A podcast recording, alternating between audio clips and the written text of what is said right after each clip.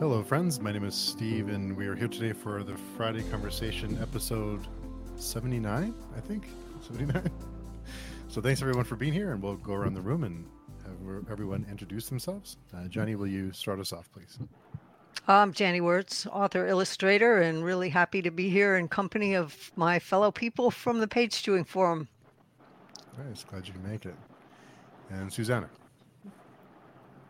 Hello, my name is Susana Imaginário. I write weird mythological fantasy, and uh, I think this is my first um, page chewing episode, so I'm very happy to be here talking to uh, all, also from page chewing.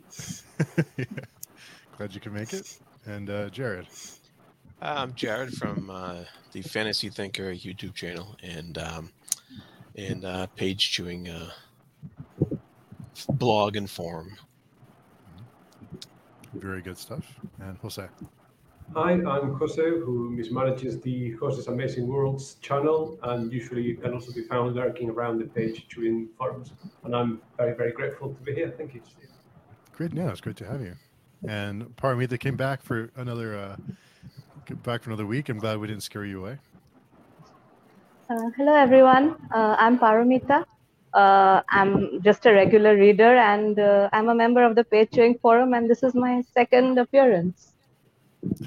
I guess it wasn't too bad, right? Glad you can make it again. Thank you.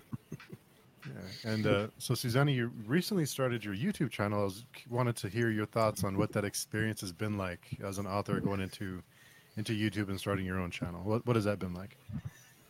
Um, busy. Um, yeah, it was a lot more work than uh, than I thought it would be, and I'm already behind the schedule. Yeah, it's completely unrealistic, but it's it's been fun. it's it's been a lot of fun. Uh, I get to talk to amazing people regularly and uh, ramble about things. It's been great. It is a lot of work, yeah. a yeah seriously, I, I need to reorganize everything and lower my expectations. Yeah, I, have been I've been at it for I don't know eight eight months now, nine months, and uh, I'm just having fun with it. I'm not trying to. I don't try to stress myself out with getting stuff out or what have you. Um, and I have uh, I like to call it serious fun. You know, you put you put your effort into it, you do what you can, and you have fun with it. And uh, I've uh, and then I've gotten to through that I've gotten to meet you know great people like you. So it's been really uh, rewarding in that manner. You have more listeners than you know. I don't subscribe, but I listen to you guys, and you'll never know I was there because right now my Google account won't let me log in without giving way more personal information than I want to. They want to tie it to my cell phone, and I don't get reception here at my house. So it's kind of hard to say, well, we'll send you a text because I'd be five days later before I got to it. but yeah, I really enjoy your, your channel, Jarrod. It's it's fabulous. Oh, thank you very much. I, I, don't know if you guys have found, but I looked at the, the, I think the analytics of my channel the other day, and 87% of my viewers are non-subscribers. Oh. So I, I, I, don't know if that's a general thing or not, but like it's, it's I mean, ultimately I don't really care, but it's kind of frustrating. Like, oh, like you know, if only half of those non-subscribers subscribe, I would reach my thousand milestone and I'll be happy. And you know, that's that's how I can shut it down and go away. You know. I don't even know how to look that up. I, I, was thinking the same thing, but I didn't want to say. don't don't look. Don't look at that stuff. Don't look. It's so yeah. depressing. It's so depressing. Don't look at it. Just just enjoy it because if you get too deep in the weeds with it, you look at like views and retention, and when people click off, it's just it can get really get in your head and like like just like yeah.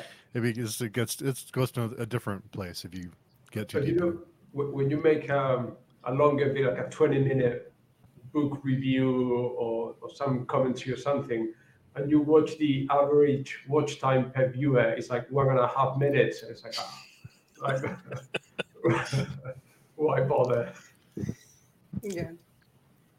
Yeah, well, see, there I'm ahead because I'm drawing at the same time as I'm listening.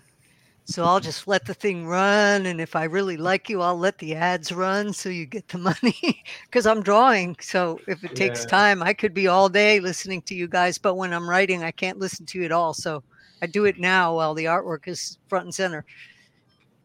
Um, so, sorry to steer the conversation, I'll, but because Jenny mentioned about the Google security and all your details and all the stuff. Have you guys started watching the new season of Black Mirror? No. I can't stream. So Uh, the the the, first, the very first episode is about a woman who goes home one night, and in Netflix there's a documentary about her life, like literally her day at work is that night's episode. Oh, And it- nice. And it turns out that in the last terms and conditions for whatever it was, she just accepted. And in there, they said that they could listen to all your conversations, track you, and turn it into a TV show. And it's a sort of taking the whole privacy thing to the extreme.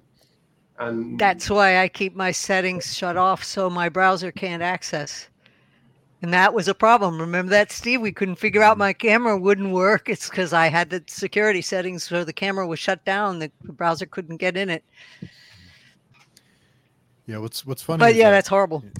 yeah, is it, what's what's funny is that like the like the Amazon Echo, people have those in their homes and they run their smart homes or whatever off or just play music for me or whatever, and they listen to all of your conversations. Like the the Amazon offices swap people's conversations in their own private, you know, what happens in their homes. It's wild, and people know this and they still get it blows my mind. But yeah, it's a thing. Yeah, it's like that famous photo of Mark Zuckerberg who had taped over the camera and the microphone of his own computer. And it's like, oh, okay, so so there might be some truth to all these stories then. I tape my camera, but it's only because I sometimes I'm recording stuff and I forget that it's on or God knows. it's I just uh, you know, calmer or not too concerned when I when I see it taped. I don't know. It's crazy, I know. I, I, I quite recommend that. Well, the whole Black Mirror thing is quite brilliant, like from season one, but the the latest one is quite good as well. So you guys haven't checked it out, give it a go. Yeah. Is it episodic? Is like uh It's self-contained episodes. self-contained? Yeah. Right. Okay. That's interesting. Yeah. Like a Twilight Zone type of thing. Yeah, it's. I mean, it's called Black Mirror for a reason. It's sort of taking aspects of society and taking them to the extreme. Um, but it's kind of like an Orwellian sort of dystopia where potentially you could see society going there, and it's kind of showing you where we don't really want to go, but we could end up. Um, so it can be quite. It, it does get you to think um, about many aspects of social media, particularly social media these days Sure. Yeah. and stuff like that. I really enjoyed the credit system one, the um, season two or three. I forget which one. The where they have a credit system and it's Yeah, it's that your credit score is tied up to your social media. So if people don't like you, your credit score goes down, and then yeah, you cannot get a taxi or you cannot go into certain places. And yeah, but they got something along those lines, those lines in China already, I think. So Yeah. It's, it's not as crazy as we would like to think the whole series is. Scary. Well, my God, people can't even take a bad review. What were they going to do if they have to worry about people not liking them? Just feed your paranoia some fire. Pour gas on it. Yeah. Well, Yeah, Well, I, I can see that happening the way things are going. Mm. I grew up with a lot of brothers and sisters, so I learned not to care about that stuff a long time ago. It got hammered into my head real young. Trying to please everybody never works. Yeah, Yeah, I wanted to get everyone's thoughts on that because the big, the big, uh, I don't know, the week, the this week's, uh, whatever fight is um, in a nutshell, from what I understand, is there was a reviewer who released a review of a, of a I think, an extreme horror book. The it was a negative review. The author saw it, and the author dedicated the neg- his next book to her, and obviously, you know, to in a mean spirited way, and you know, to like get back at her or whatever. It was my understanding, um, because of the bad review. So, I guess there's a there's an argument now over when when authors should respond, and also I think there's there should be a conversation about etiquette of just being respectful as if you are leaving a review to to make it personal. To not that this reviewer did that, but just in general, um, just to be kind to every kind to each other, even if a book isn't for you, that's fine. But just I think it's important to just remain civil. But wanted to get everyone's thoughts on that. I listened to a really beautiful segment of a speech made at a commencement this week. There was a clip, somebody posted it up and popped up in my YouTube feed. And the speaker was talking about how to separate the idiots from everyone else. And he made a lot of jokes about it, but it his final line really made sense. He said, I look at the ones who are cruel. Because when they're cruel, they're doing it to harm. Why are they doing it to harm? Probably because they never shut down their survival instinct. They never evolved past the differences that might threaten them. So he said the kindest person in the room is going to be the one that overrode that sense of destroy it because it's different. And they're the ones you can trust. And I thought that was an interesting metric. I had never heard that one before. So yeah, it go- goes both sides. The authors that are cruel to the reviewers and the reviewers who are cruel unnecessarily to the authors. So there's a different metric by which I'd never seen to measure. hmm Yeah. I, yeah, I, I agree. That's a that's actually quite a nice way to put it. I, I mean, people are, are going to be shit to each other. Authors are crap reviewers, reviewers to authors. Is the problem is there's not a lot of communication. I think as an author, and then I kind of skimmed through the through the post earlier. Um, yeah, I, I sometimes I would like to reply, just um, not to criticize or correct, but sometimes I really would like to ask. Like I, I had a review that still puzzles me. It was a while back.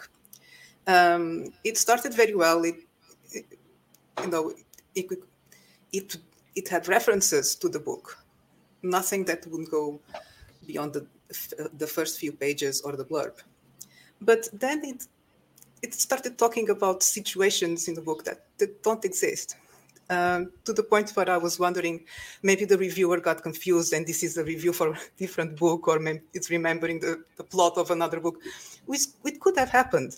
I really wanted to ask, you know, honestly, are you sure that that review is for this book? But I, I couldn't, I didn't know how to ask because any way I would put it, it would come as a, a criticism or an attack. And uh, yeah, sometimes it would be nice to ask those questions or just, you know, say something. I, I've heard that people sometimes get worried when the author likes the, the, the review, even just a like uh, on Goodreads, and they get, oh no, he's seen the review or something.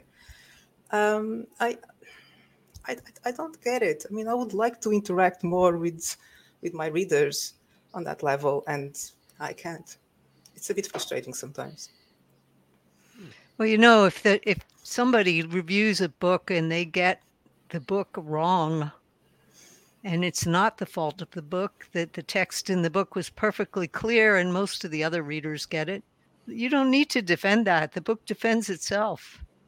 The person who wrote that and didn't read carefully is obviously not paying attention. So just let the book defend itself. Just stand back and let it happen. Mm-hmm. Yeah, no, I, I have those too. Those are fine, but it's just sometimes I would, in that case, I would really like to ask, are you sure? You know, just And you need one of these.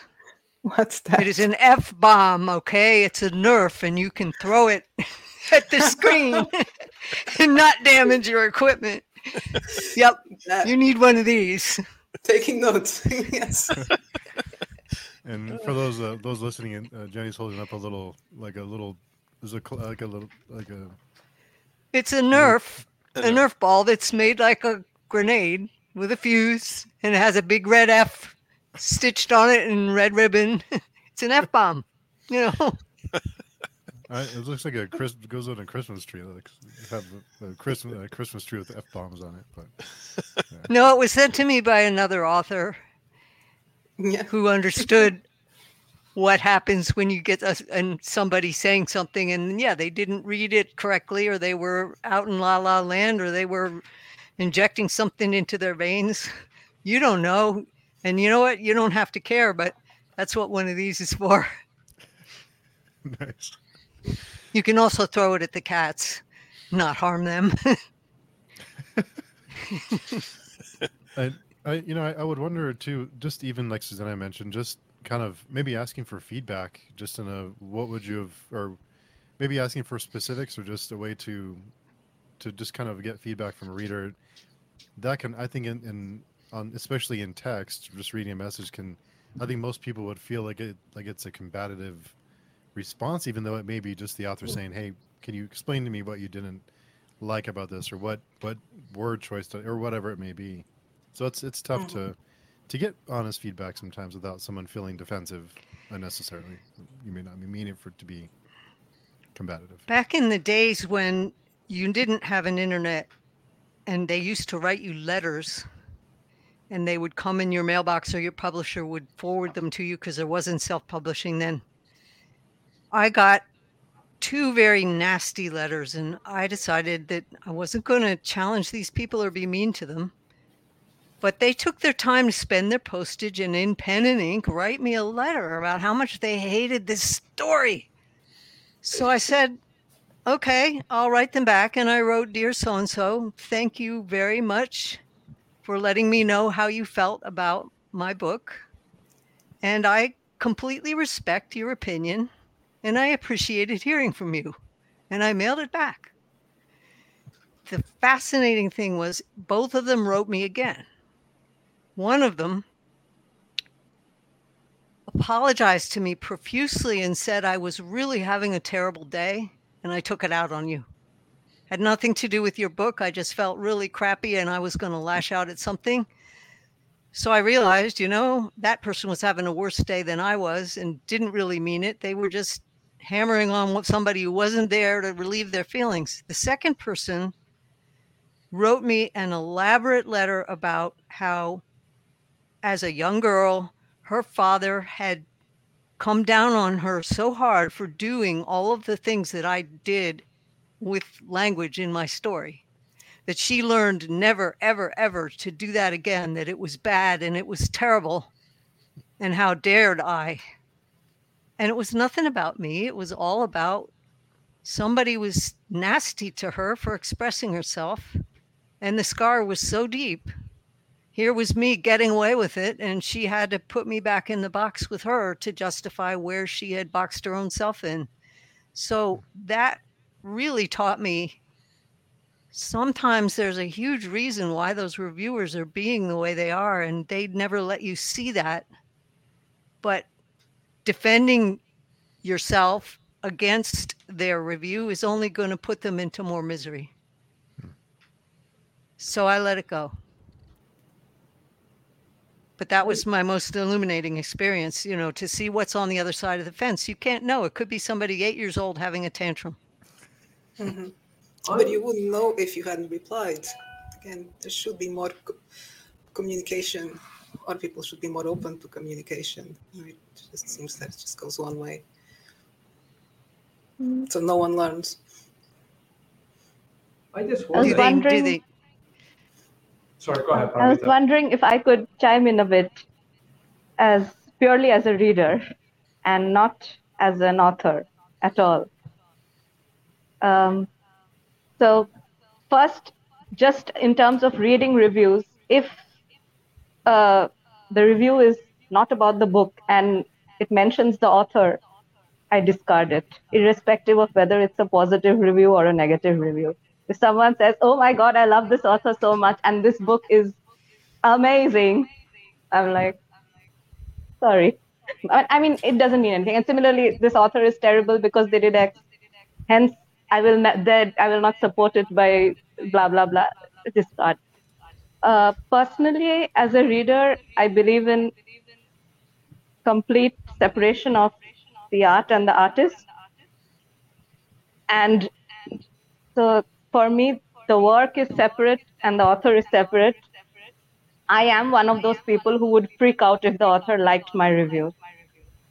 I'm not comfortable with it at all. Okay.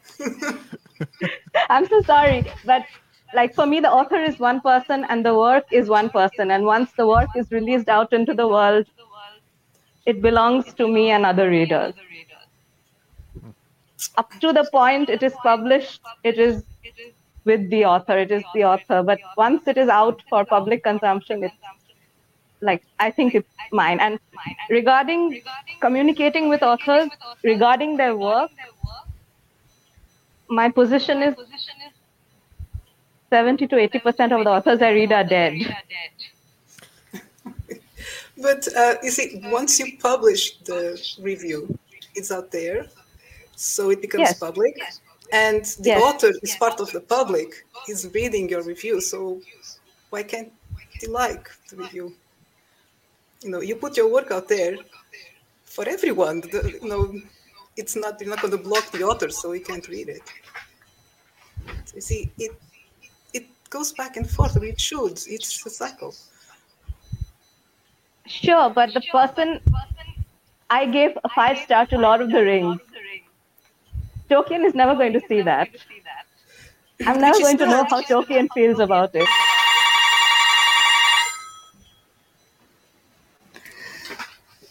I will never like a written review, and I don't respond to reviews at all on written review sites. I do respond to the people who record and talk about my work. I will thank them.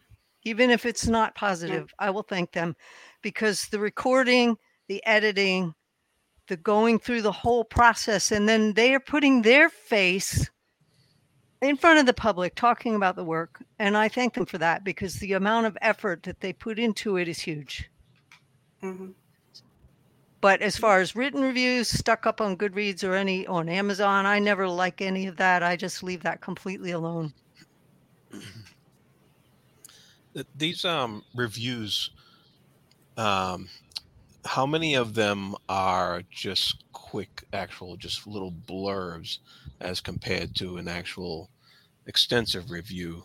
Um, on I'm not familiar with Goodreads, so I don't know what's up there. But um, uh, how many people actually put up put out a review that has you know has some meat behind it, rather than just a you know a paragraph or something like that? It's a blurb.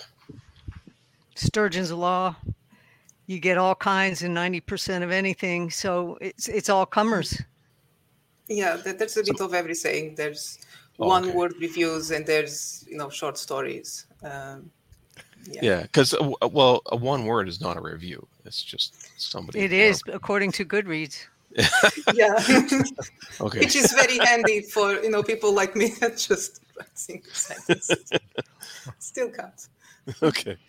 All right. I'm just curious. I- Uh, no, it's not a review. It's it's a comment on the It's a book. You know, proper yeah, right, reviews. yeah. But there are plenty of proper reviews. You know, most reviewers and bloggers post on Goodreads. I think, at least the ones I know. I think I don't do reviews at all. I just do star ratings. Hmm.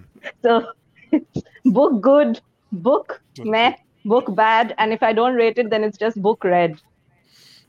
i don't do star ratings i just put comments Okay. Yes, yes, I, I have read your reviews. I think for me there are there are levels, and I think there's two aspects. I think like Johnny and Susana mentioned, once your book is out there, if I have paid for it, and I I usually do, I, I, I always do. I haven't got a free book from any author. Um, actually, that's not true. One of them.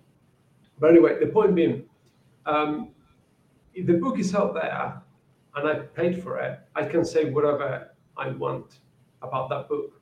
I've got the right to say so, whether I like it or not. I paid for it, it's there. But I think there are levels. So, like, I can crap all over the wheel of time, as I have done repeatedly over my life.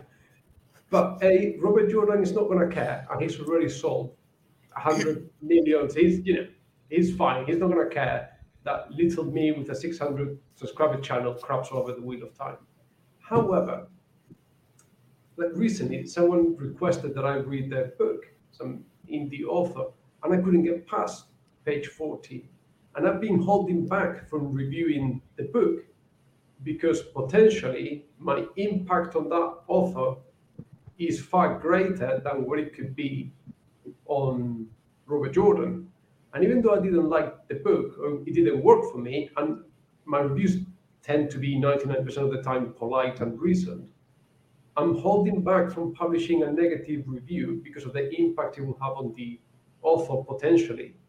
Um, and, and I think um, you know you can be respectful and still not like something. I have the right to say why. And like Johnny said, uh, hopefully the, the person on the receiving end would be appreciative that your book didn't work for them for X, Y, Z reasons rather than for personal reasons. I think in all of that we can all agree. But I, I try not to because I'm having a bad day.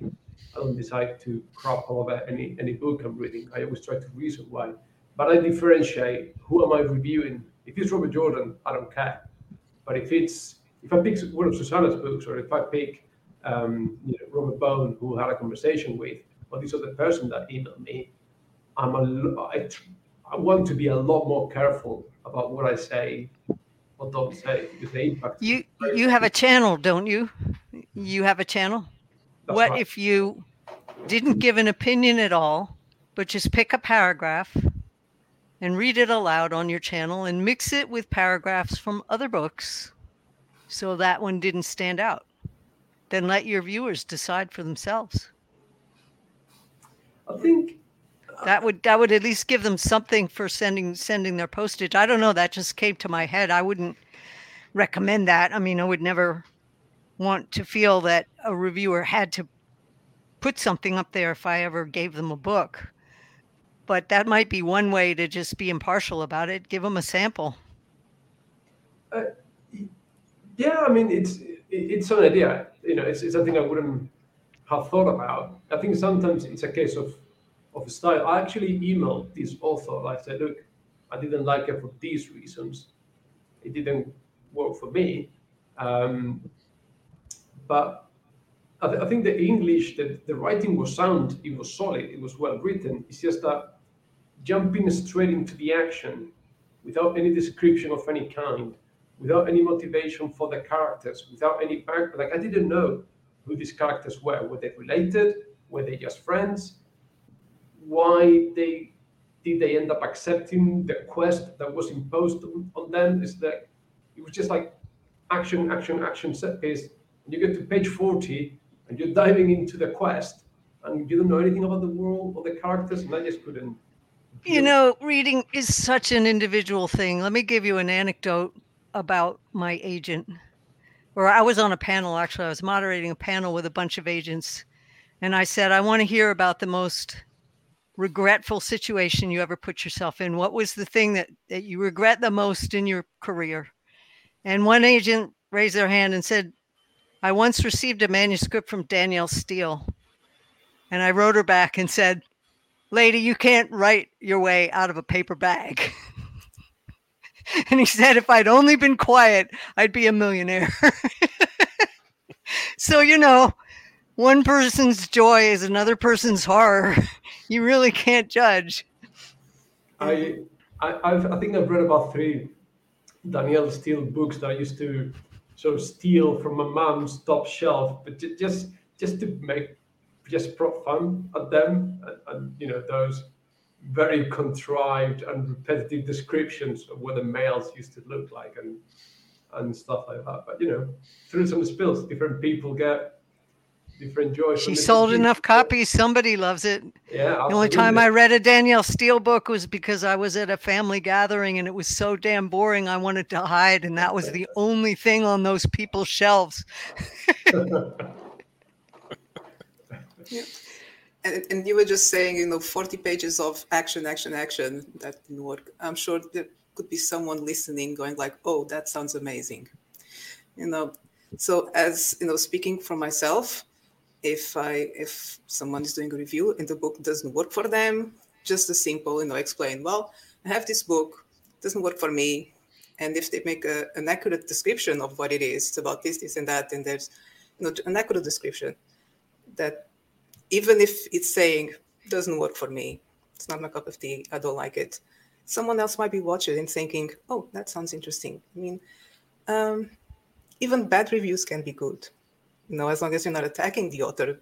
Again, along with what Paromita said, um, and I say this a lot: reviewer should review books, not authors. And more and more, there's reviewers reviewing authors, or the two together. They can't differentiate the two. You know, it's the I love this book. You know, you should read it because the author is so nice. Uh, yeah, no, that that doesn't for me. That makes me very angry sometimes. Yeah, that doesn't. I, I mean, I don't understand it at all, and uh, I do agree with Jose that I do the same thing. I one thing is I I'm not a content creator at all, so uh, even more I'm able to revel in my anonymity. But uh, I do have a policy that if a book has uh, less than 500 ratings on Goodreads and my personal rating out of five stars is not four or five, I don't rate it. I just leave it as read because at least it will not pull down the average. I mean, 500 is anyway quite high, but I mean, yeah, the 100 or the 50 reviews kind of things, even nonfiction, I will not rate it. Because who knows which ones other people look at.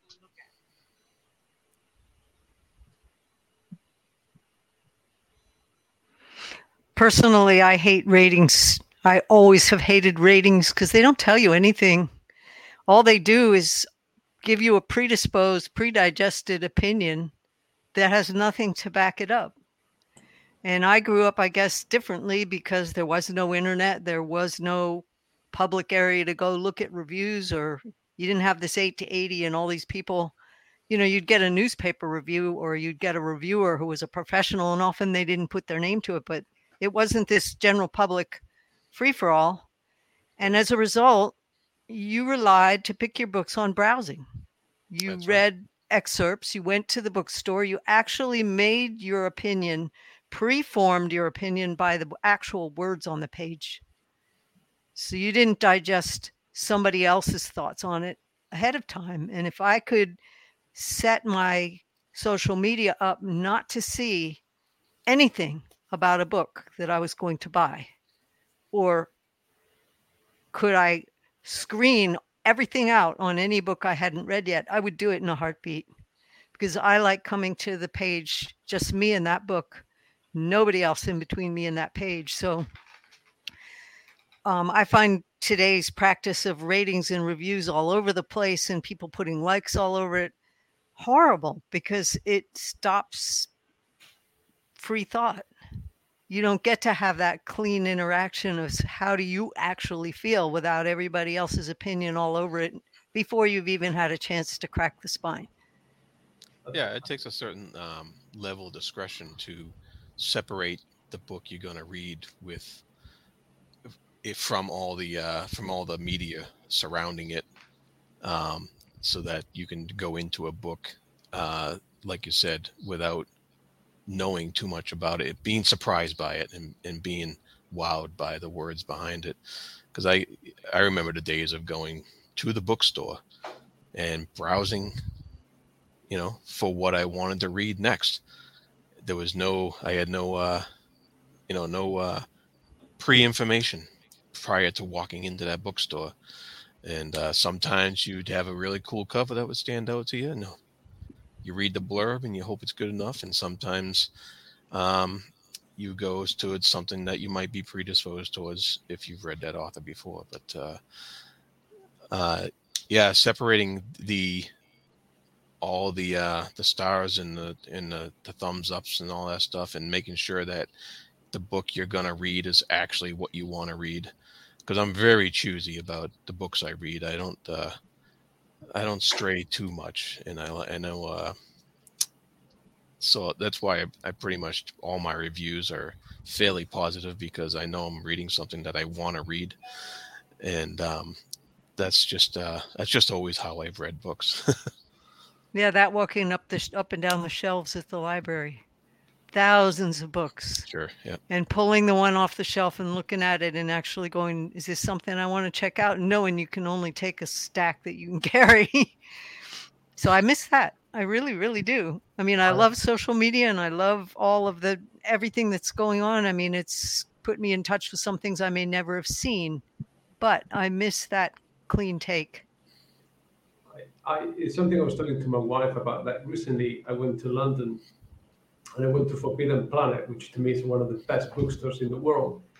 And I came back home empty-handed, and my wife was like, "Oh, didn't you find anything you liked?" And I was like, "No, I found loads, but you know, I can't spend every you know all, all the money on everything that I that I liked." And I remember growing up in a small town in the south of Spain for a long time there was only one sci-fi and comics bookstore so used to go there. And the guy got to know you and he would recommend you or check out that comic or check out that book. And I, and I really miss those times of just going to the bookstores and just going through the aisles. And some of the books I've enjoyed the most have been the ones I picked up off a bookstore shelf, not knowing much about it, just reading the blurb, seeing the cover like Jarrod. You know, covers are so generic these days, but you know, um, back in the 80s, those covers were truly works of art by themselves. Um, I always harp on about the Dragonlance series, but you know, those covers make calendars for years and years and years.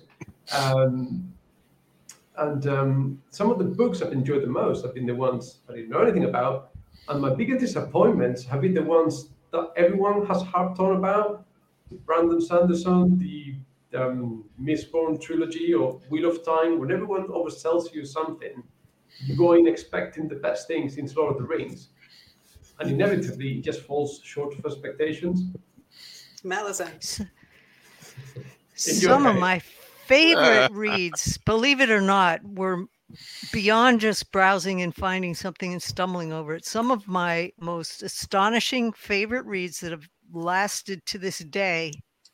And it wasn't just because I was young and it was novel, or it wasn't just because they were books that I took out of the library and I couldn't go back to the library for another X number of weeks.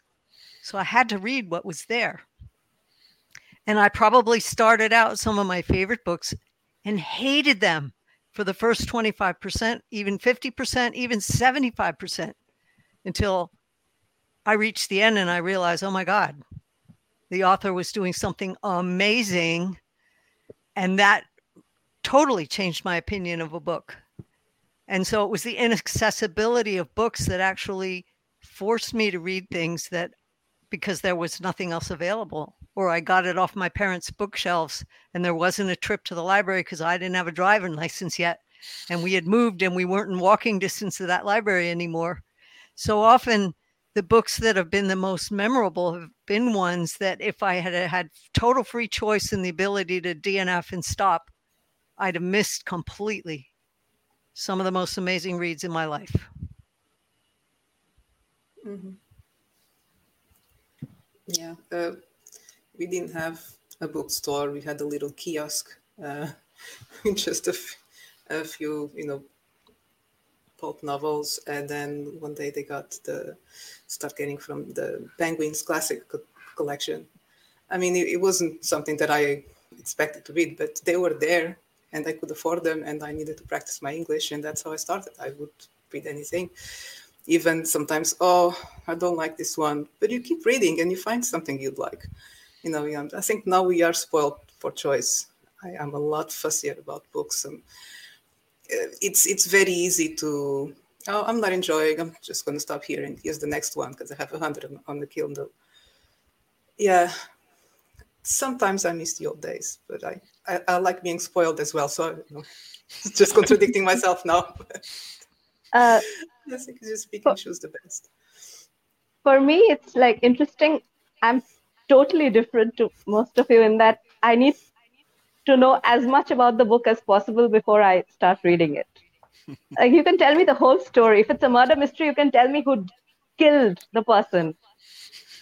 and if it's a good book, I would still like it. And if it doesn't work for me, then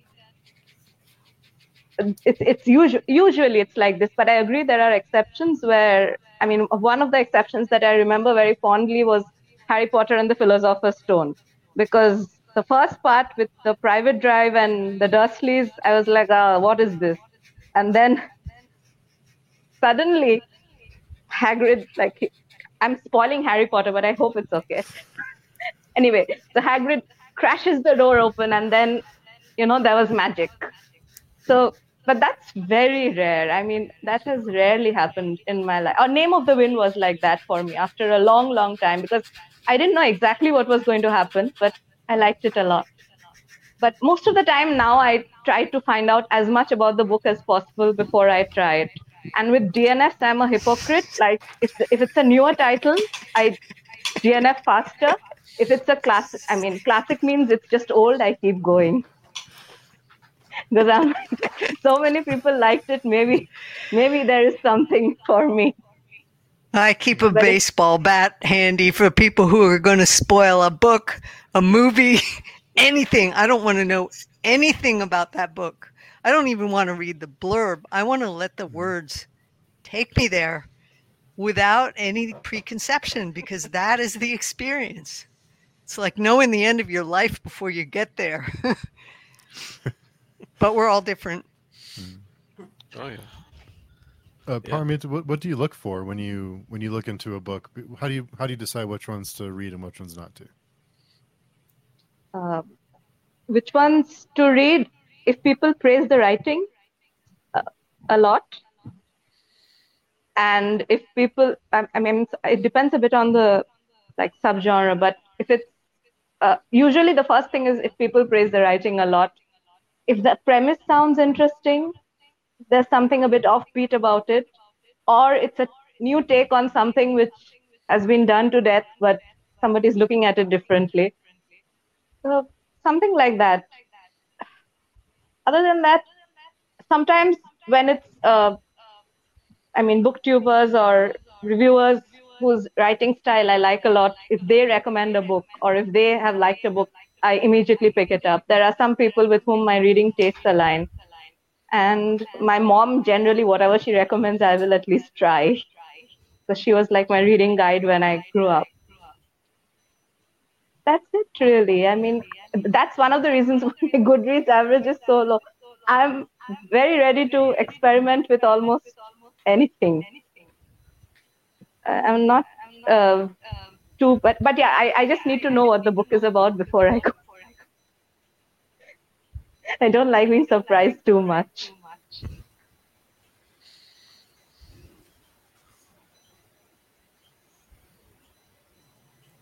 Yeah, I'm this. I, I like to go into things not knowing anything, or and if, if things something gets spoiled for me, then I'm like, I'm not gonna I'm not gonna read that book. I'm not gonna watch that movie because I know how it ends.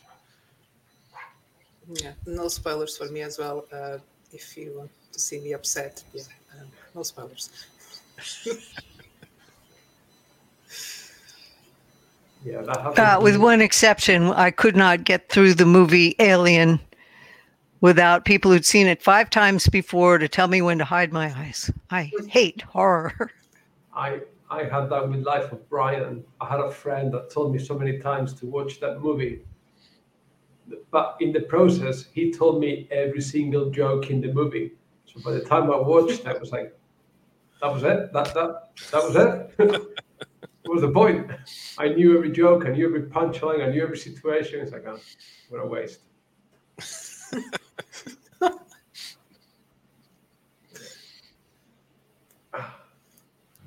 I got a question, sorry, for for Janny.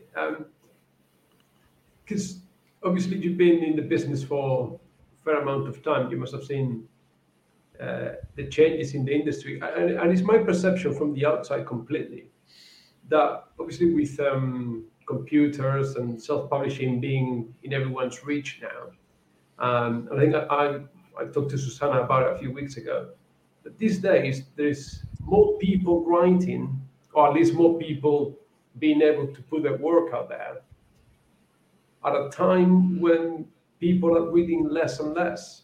Or how the attention spans have been compressed by social media. I said at the school that I teach, when I was a kid, I used to read fantasy books, and there would be a couple of people I could trade books with or have conversations with. These days at school, you see a kid reading, guaranteed he's the only one in class that is carrying a book around. So is that a fair assessment of the situation with there's more people trying to publish at a time with maybe declining readership or, or sales? I think it's always been said that 4% of the people have 100% of the books. And when I was growing up, I would have maybe a couple of friends who were readers and the rest of them were not. I mean, that, that hasn't changed. That equation hasn't changed. But now there is a great deal of signal to noise and a lot of pressure. Life is more complicated. You know, people are on their phones all the time. They're talking to their friends all the time. You don't have those big blocks of time where you couldn't communicate with anyone and you had to amuse yourself. And I think, you know, now that there's streaming and there's unlimited television, that the, the equation is constantly, constantly shifting. Is it different? I don't know. I watched very traditional times when we had 26 publishers of science fiction and fantasy before all these mergers collapsed and there was majorly more original work. It wasn't necessarily the work that is remembered now because the press runs were too small and those books have disappeared but the percentage of authors that got their start at that time most of them have vanished. They're gone. They're completely forgotten. I've got paper books upstairs that I can guarantee I can mention authors' names you'll never have heard of. And they were doing what would be considered today very modern fiction. But it wasn't the vogue back then. It wasn't what the mainstream reader was reading. Hmm. So there aren't enough of them for you to be even aware that they were there. So it's always been a cutthroat business. Any kind of entertainment is fickle so much depends on luck so much depends on the right timing so much depends on word of mouth. It's still word of mouth is still the most powerful driver. So you know i don't know. All i can say is it's never been easy. It has never been simple. So now we have lots of people that can roll the dice and try and put their stuff out there. How many are going to be there in 10 years in 20 years in 30 years and my response to that is always to the creator do it anyway, because it isn't up to us who are alive what gets remembered and what doesn't. It's always determined by people after we're dead. And if you don't do that effort, if you don't create what you were born to do, nobody will ever have that story and you've sunk your ship before it even set sail. So that's my attitude is that it has never been easy and so people looking back and saying it was simple back then, no, it wasn't simple back then. There were still more failures than there were successes. So just do it anyway. Get the stuff out there anyway. Try your luck because if you don't, you'll never know. And it won't be us. It'll be the next generations after us that determine what survives and what doesn't. So, how does it matter? While we're alive, how does it matter? It doesn't go back to what Gandalf said. It's how you use the time you're given. That's it. It's your choice. Yeah, I wonder how, um, you know, before the advent of social media and all that stuff, I wonder how many people read because there wasn't another avenue of something to do during those times, or, um, you know, have a sense of boredom. Uh, productive I boredom. I see maybe. that. I don't see it as being that different. Yeah, I still Well- see all of my friends and neighbors don't read. they don't read exactly. Well, I didn't. I didn't read when I was a kid either. Um, I didn't read until I got older, like in like like my uh, late teens, early twenties, and um, there weren't that many people in my high school reading either. Uh, there was a few here and there, um, and I wonder if uh, today the percentage, like you were talking about the percentages of people reading, and I'm wondering if it's similar, and I wonder if if um, some of the media that's you know exposes people to these properties might have a uh, a say in whether the people who read books are reading because they're exposed they're exposed to uh, you know some of the adaptations and what have you. Um, and if it's if it's balancing out at all compared to how it used to be Well, we're ruled by the algorithm. Totally. oh yeah People don't want to acknowledge that, but it's true. oh yeah no we- Um, absolutely yeah. Here's the biggest shift that I've seen. I don't see a percentage of fewer or more people reading. I see just as few people reading as as when I grew up. It, it's not the average person who who reads extensively. The difference that I see is once you crossed the bar and you got yourself published, which wasn't ever an easy bar, it was never easy. Once you crossed that bar, the publisher earned their keep. They had a marketing department. They actually proofread the books. They actually edited the books. They actually worked with your career. They worked with your books one after the next to establish your career. That's gone. That's just gone. The writer only wrote. So you wrote the book, you turned it in, you did your revisions if you got an edit, then you did your proofing, then you enjoyed the fact here's your book and the publisher did the job of getting it out there and marketing it and shepherding your career along now pretty much you're expected to do the marketing too. You're expected to maintain a website. You're expected to maintain social media. You're expected to do your cover reveals. You're expected the list gets longer and longer and longer to the point where practically you're doing all the work except you're not shipping it to new zealand right? I, I No, see that's why I, I chose to self-publish. I, I see a lot more in the comics industry because I go to, I try to go to a couple of comic cons at least every every year. And particularly when I was in the UK, I would do the circuit. I would do like south, the south of England, Portsmouth, London. I might go up to Manchester, maybe Birmingham, and you will see the same faces at every con throughout the year. The same indie publishers that were writing, drawing, printing, binding, shipping, and they were peddling their wares all around the country. It's almost like drawing and writing comics is what they did in their spare time between conventions. And I think now authors as well need to be, or aspiring authors need to have that sort of backpacking spirit of, you know, loading your trunk with boxes of your books, go to conventions, sell your wares, put on your marketing cap on, smile to people, and, and do the the marketing that Janny was talking about as well. but that's all time you're not going to be writing That's right. That's right. and right. see there's the difference you could devote all of your time to writing the books now i didn't enjoy that for very long because the changes started coming very fast and have accelerated tremendously but you know the year when i came on board the phase where you had an editor and you had the same editor for your entire career you might work with the same editor for 40 years. That was gone by the time i stepped in. So yeah the changes definitely are, have been huge and they're coming faster and faster. Now we're we're facing ai hmm. so they're back to reviewing. How do you know that wasn't an ai written review? You have no idea. So why waste your time Uh, Susana, you, I know you self-publish uh, your series. What what percentage of time do you spend writing, and what percentage? How what like how is your time divided between writing and promoting and marketing your work? I, I always try to prioritize the writing. Uh, that being said, this year I'm not publishing anything. I took the year to just, well, rest, take a break, revise uh, a few projects, and just promote. So right now, I would say 80 20. I still write, but very little.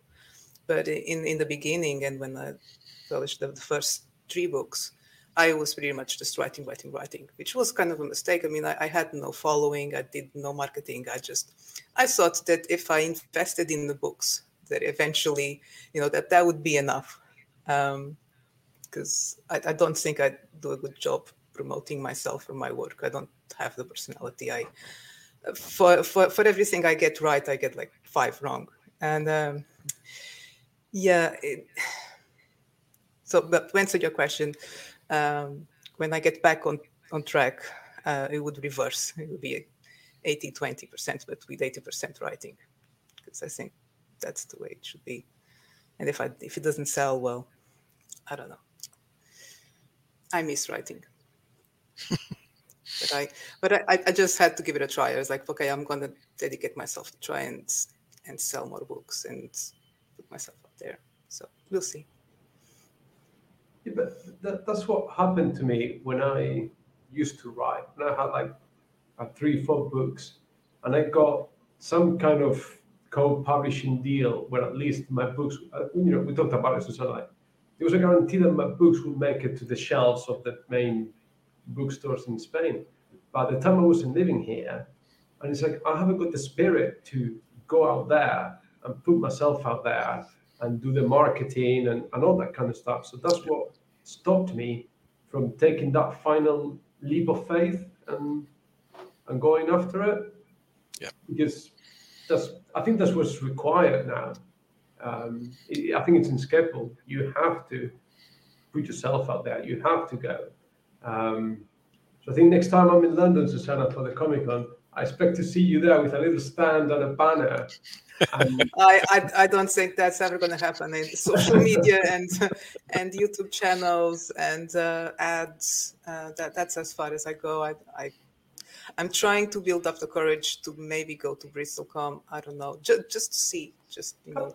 It's only a couple of weekends a year. You've got Dublin and you've got Bristol just across the the sea there. So I'll make Yeah. it. the stress, the amount of time, the expense, uh, it, it's not worth it at this point. Uh, you know, who knows? Uh, maybe um, one, one, one come at a time. I'm, I'm really thinking about BristolCon, but uh, so nothing bigger than that. It's it's a tough racket. It's the self promotion and stuff like that. It's it's, it's a Ah, full time, almost a full time job sometimes. Yeah it's so crushing but you know but it does work no uh, e- even before even before this year like um I, I started noticing whenever I, I would post something about the books or appear to an, an interview or just something else, I would get a spike in sales. If I would just take the week off, not post anything, just focus on my books, I would then go and check the state. I usually check on weekends because there's no point checking every day. And it would just stop, no sales. And it, so I figured, well, I, I need to do something if I want to keep writing or if I want to keep publishing, I guess there's nothing stopping me writing, but um, I write so other people can read what I write. And just, yeah, I think stories need to be put out there. Books are meant to be read. It's tough. Yeah. Which uh, which platform? How do you decide where, where to focus your attention on marketing? Was it a website? Is it a platform? Is it um, you, is it like YouTube? Is it what what do you find is the reaches the most potential readers? Uh, uh, Twitter or X. Um, I mean, that, that's why I'm still there. Um, Instagram didn't work for me. I know it works for a lot of people. Same with TikTok. I guess different audiences. Uh, you know, I, I'm terrified of TikTok. Are you a good Instagram, dancer? you um, can do TikTok. I see those dancing videos all the time. I just it, e- say goodbye. it. Uh, no, that's what I, I, I draw the line. No, but uh, I I can't explain why. Um, but yeah, the more I tweet, more books I sell. I, I can see a correlation there. Facebook, yeah, uh, people there only react to memes, pretty much. Um, so, Did you ever try recording an extract and putting it up as a podcast? Because it would be, you can feature those in the Apple Store for free. oh, I didn't know that. Yeah, I have. I put stuff, you know, I recorded a bunch of things. This was back in the 90s and put them up as a podcast on Apple. They're probably still there. But yeah, once you've Oh. created that and you hash you you tag it, it might give you another front to try. Can't say it'll work, Uh, but it I will look into it. Thank you so much for the tip. Yeah. Definitely do that.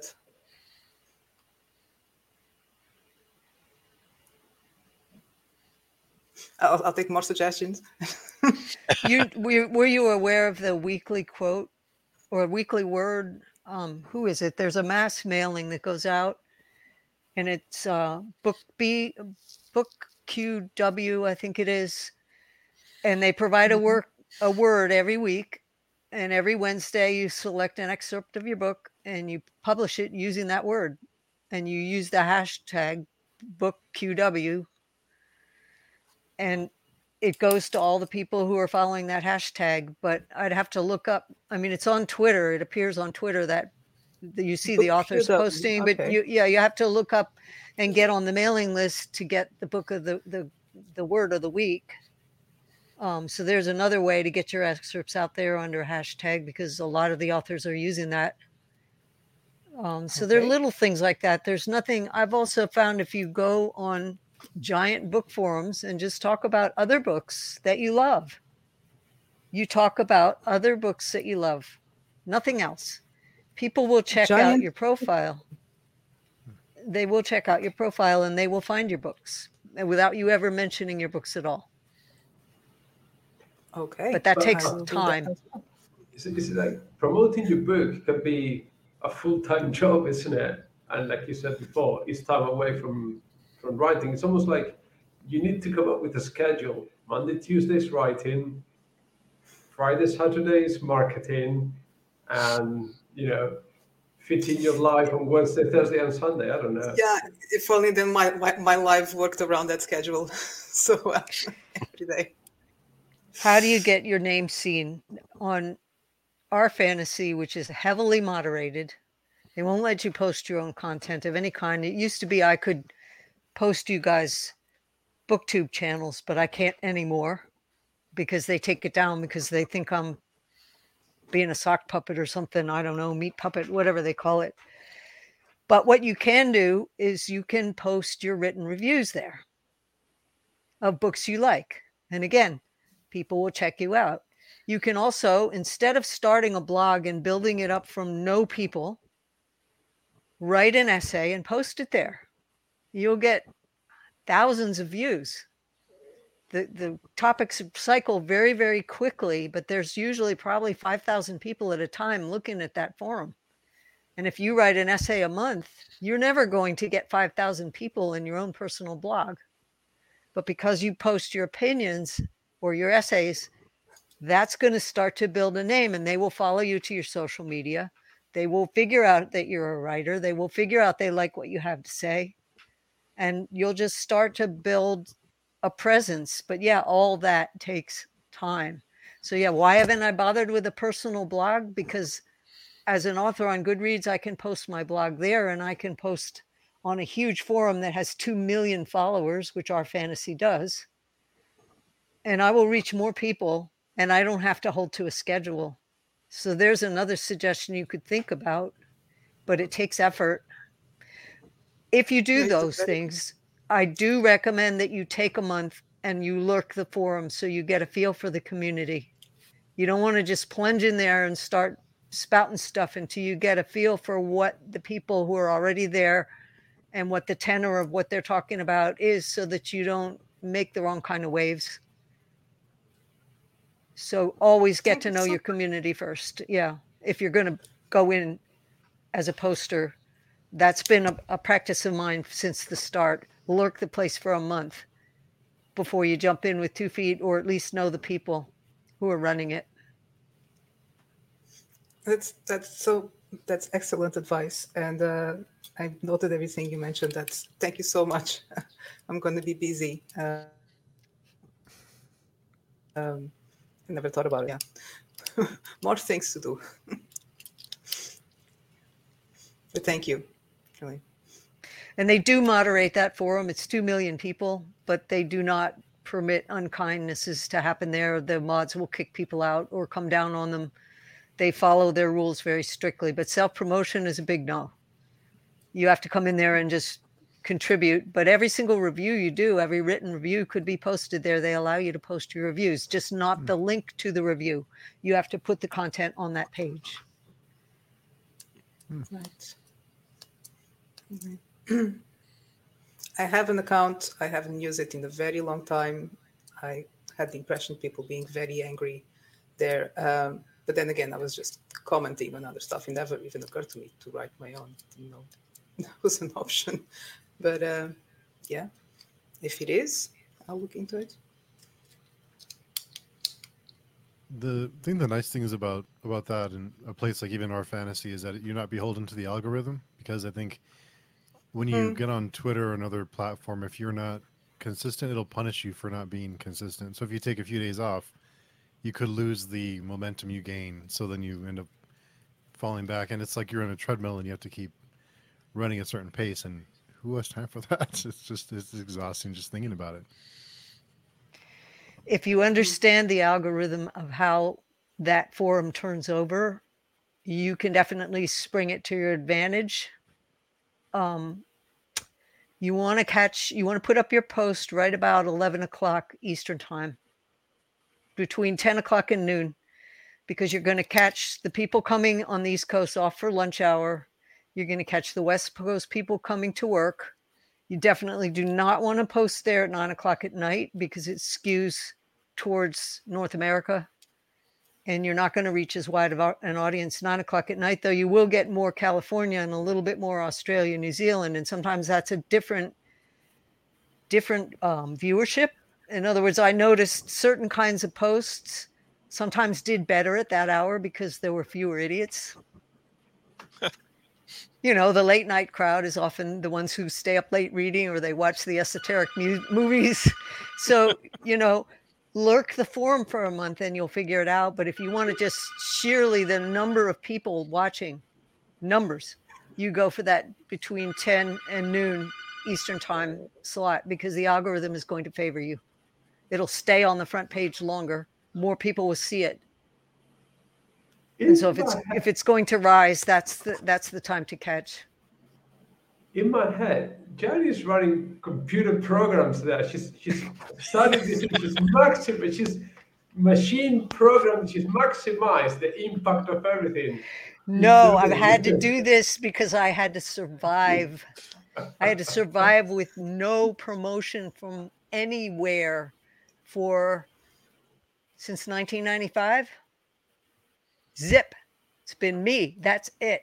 So I had to figure out every subversive way that I could contribute to the community and hopefully survive to get this blasted series finished, which I, I succeeded. Yay, 11 books but yeah, it's been an uphill battle, and I don't like being the troll that's out there all the time, you know. And so I keep my Twitter feed for for my books and for commenting on other people's books and for listening and following all the YouTubers. That's my book place, and I will definitely do my promotion there and my announcements there. But everywhere else I go, if it's a general discussion like this or a forum, I will just simply comment on the subject at hand other books you know i'll talk to other people but it's not about me then um, but it's just a matter of you do what you have to do but you also want to give back and pay forward book people are the best and so i've made a lot of friends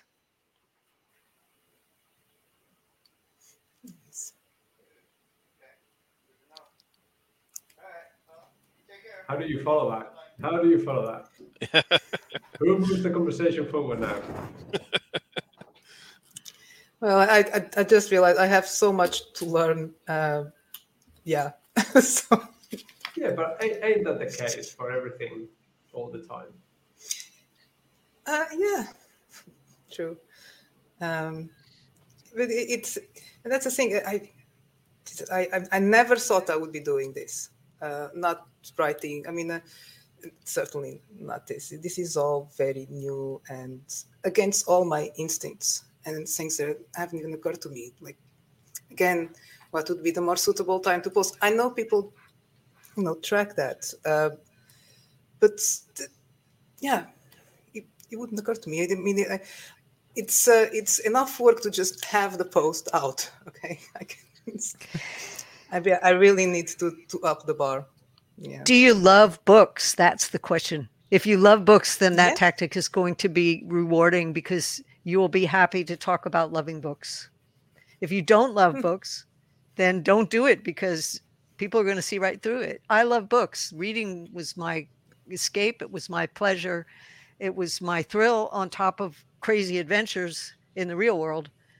So I have a deep love of books. And so it's effortless for me to hang out with people who have a deep love of books.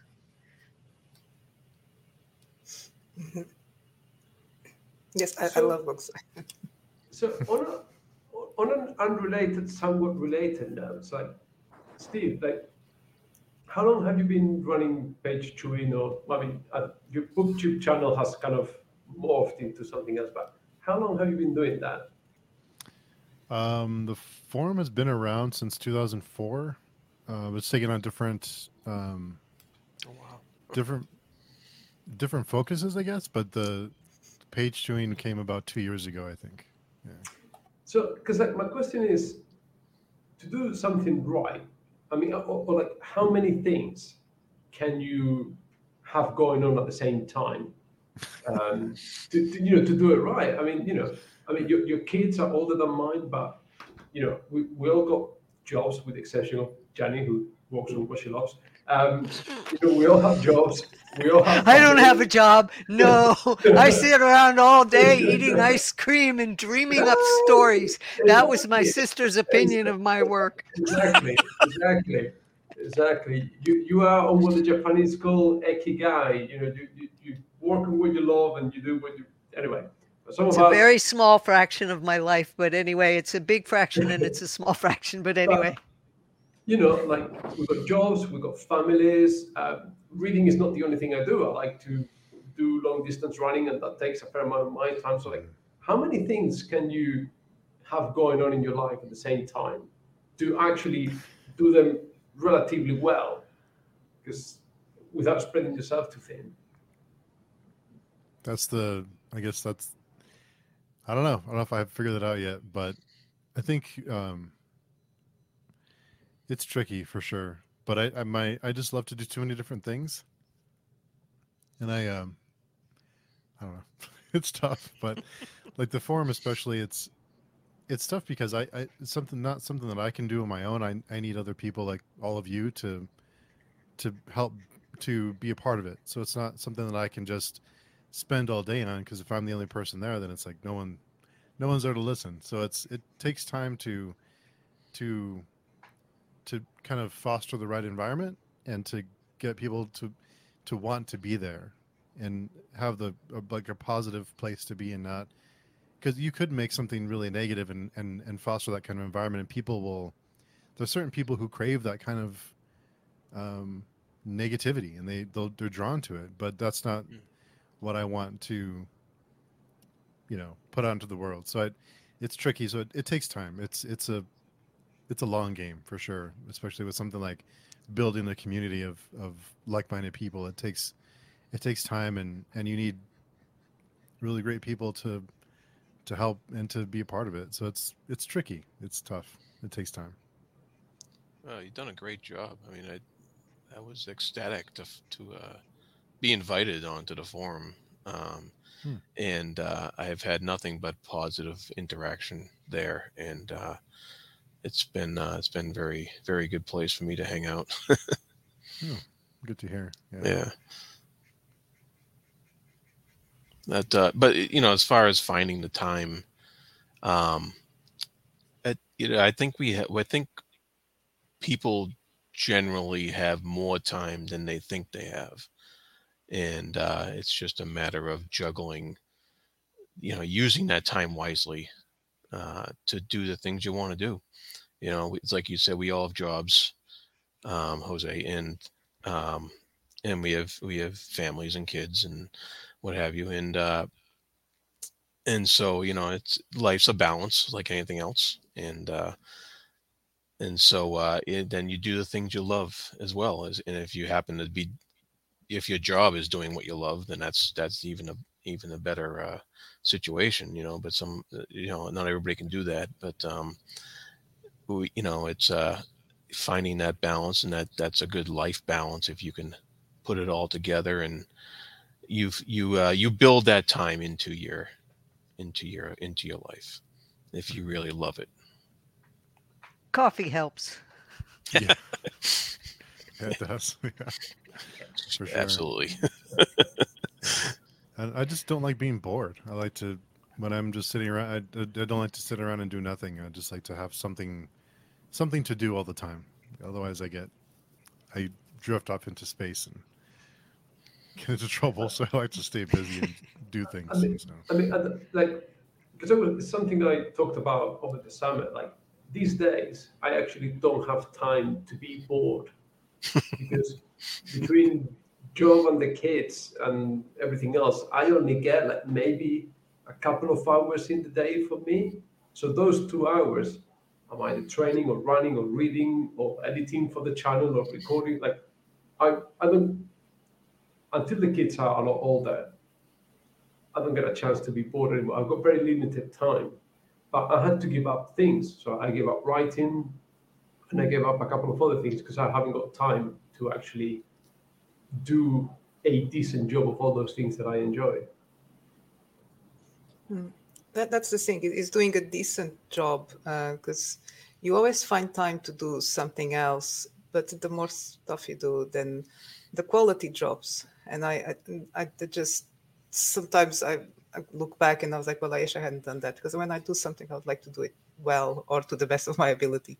Um, and um, yeah, I, I notice that's the thing with the with the channel. My plan, you know, I immediately realized it's not gonna it's not gonna work on, on, on this schedule.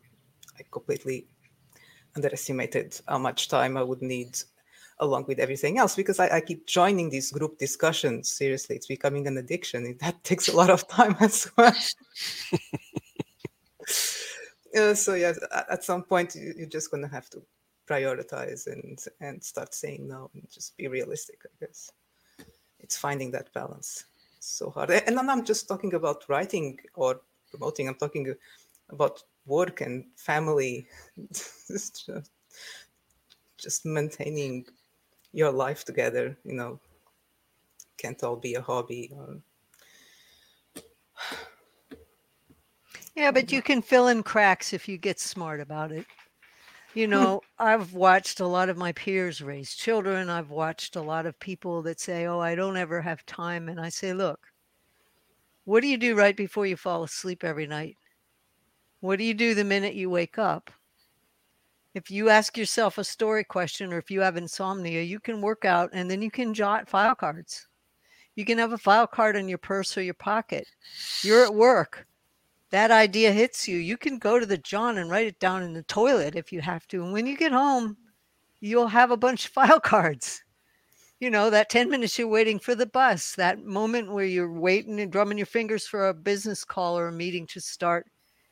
If you start filling in the cracks with creative ideas, then you can string them together when you get that two hours to yourself but a lot of those two or five ten minutes are wasted moments i mean my grandfather taught himself to play the piano waiting for my grandmother to get ready to go out and he became a very accomplished musician by the end of his life awesome. so we don't think we think our lives are too busy but often there's hundreds of little micro moments that you can fill in the cracks if you gear your mind to use them I get a lot of reading done waiting for that. I used to teach myself to play an instrument while I waited for the teapot to boil so I wouldn't burn the pan. That's awesome. Yeah. Good advice again. Yeah.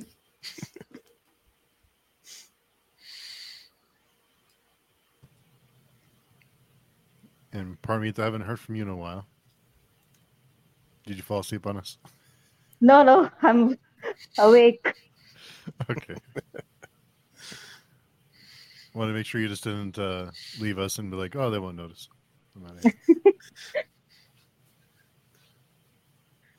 I think Paromita puts the most posts on the forum of any single person. So yeah, we would notice if she disappeared. That's very true. Yeah.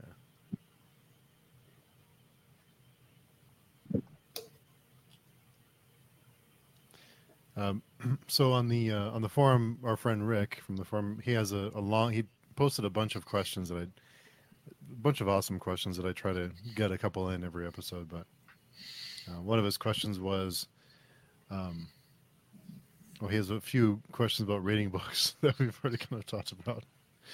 Um, so uh, one of his questions was, um, how do authors balance telling the story they want to tell and telling a story that might satisfy the wants of a wider audience? This is a tough one. No, it's not. No. No. Oh, yeah. Oh, okay. to the wider audience. I see this coming. Write what you want. yeah. Yeah. Write what you were born to write. Write what you want. Because look, how many millions of people are on this planet? Billions. How many does it take to make a hit book? If you sell 100,000 copies of a book, that is a stratosphere, okay? 35,000 is a stratosphere. Most books sell under two 2,000 copies or even less. So, why are you worried? There are enough people on this planet to support anything you do. I don't care how crazy it is. I mean, the internet will prove that. It's reaching the people who like what you do. That is the key question, not what you should write. What you should write starts here. Then you find the market for it. hmm Yeah. Yeah. Agree. That- Like I agree. Exactly. too. I mean, I, I I wouldn't even know what the market wants. It's constantly changing, and I would probably do a very bad job at it because if it's not something that I would personally like or even know how to write, you know, a genre or or, or style, yeah, it would be catastrophic. Um, you know, if, I- if I'm not going to sell books, I'd rather not sell the books that I enjoy writing, at least. Who was it last week who posted, or two weeks ago, posted something brilliant on Twitter? And they said, if you write something and somebody hates it, make the next thing you write, make them hate it even more because that's your niche. Yeah. yeah. So, you know, that's that's my take on writing for the crowd. You can't. You can't get inside their head. If if everybody knew what was going to sell in advance, they would bottle it and sell it. hmm I mean, we kind of know. Uh, again, we had this conversation in, in the forum uh, long ago, topic about writing erotica on the side. Uh, I mean, uh, that I, I guess I, I'm seriously considering it because it's it, it always sells. There's always a market. It doesn't matter how many werewolves or ghosts or I, I don't know Pterodactyls. even even for the classics because i know there's really strange stuff going out there um, even for the classics there's always a market If there is a if, if you genre, get really desperate there's always that option okay if there's a genre I can't stand, is werewolf erotica. I, I can't, I do not get it.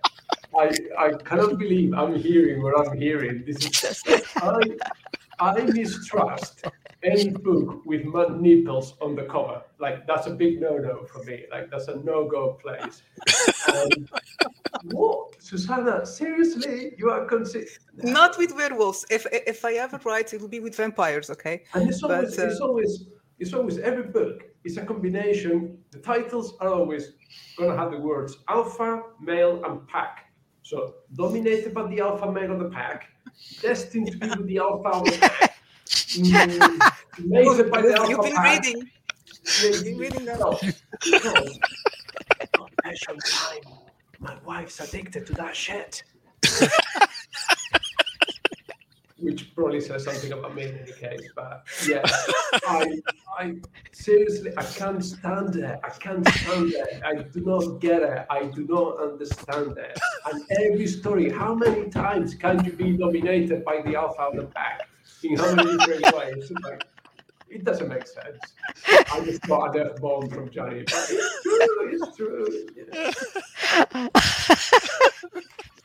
true. Yeah.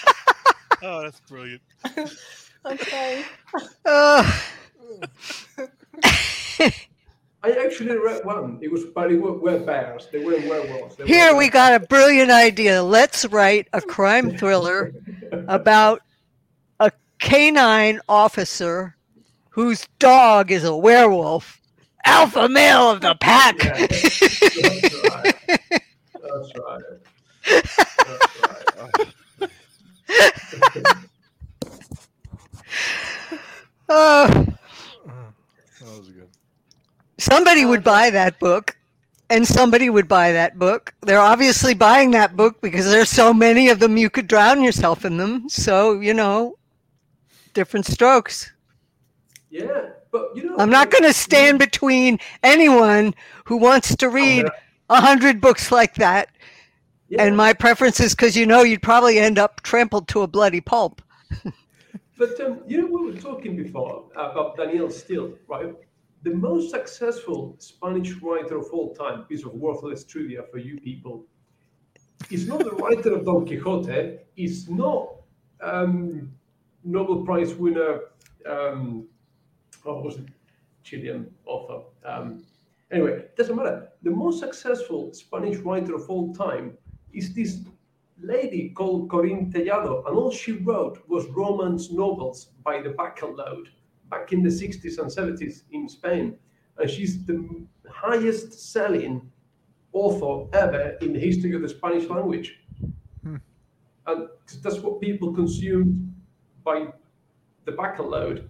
Uh, back in the- but we don't talk about it, we don't boast about it. You know, we, we talk about Don Quixote, but no, it's um, actually um, fairly tame 60s romance, you know. Know. There's certainly a big market for it, but everyone is too embarrassed to admit to it.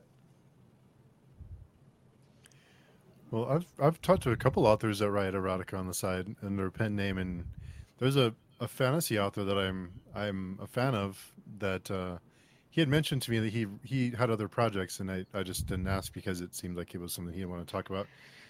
But he never told me his pen name, and I had talked to him a bunch of times, and come to find out that he's been writing erotica on the side for under a different pen name, and I guess doing very well because his other projects has been put on hold because he's having so much success writing erotica or whatever it is, romance. So you know, more power to them, I guess. If they, you know, so it's an option, I guess. Yeah, but then surely that becomes a job. It's Yeah, it's a job. not what you want to write about, maybe. I, don't know. I mean, I'm sure some people that's what they want to write about, but it must be a bit weird if you set out to write the next big epic fantasy trilogy ever and you end up writing, you know, the alpha and the beta sort of thing. Yeah.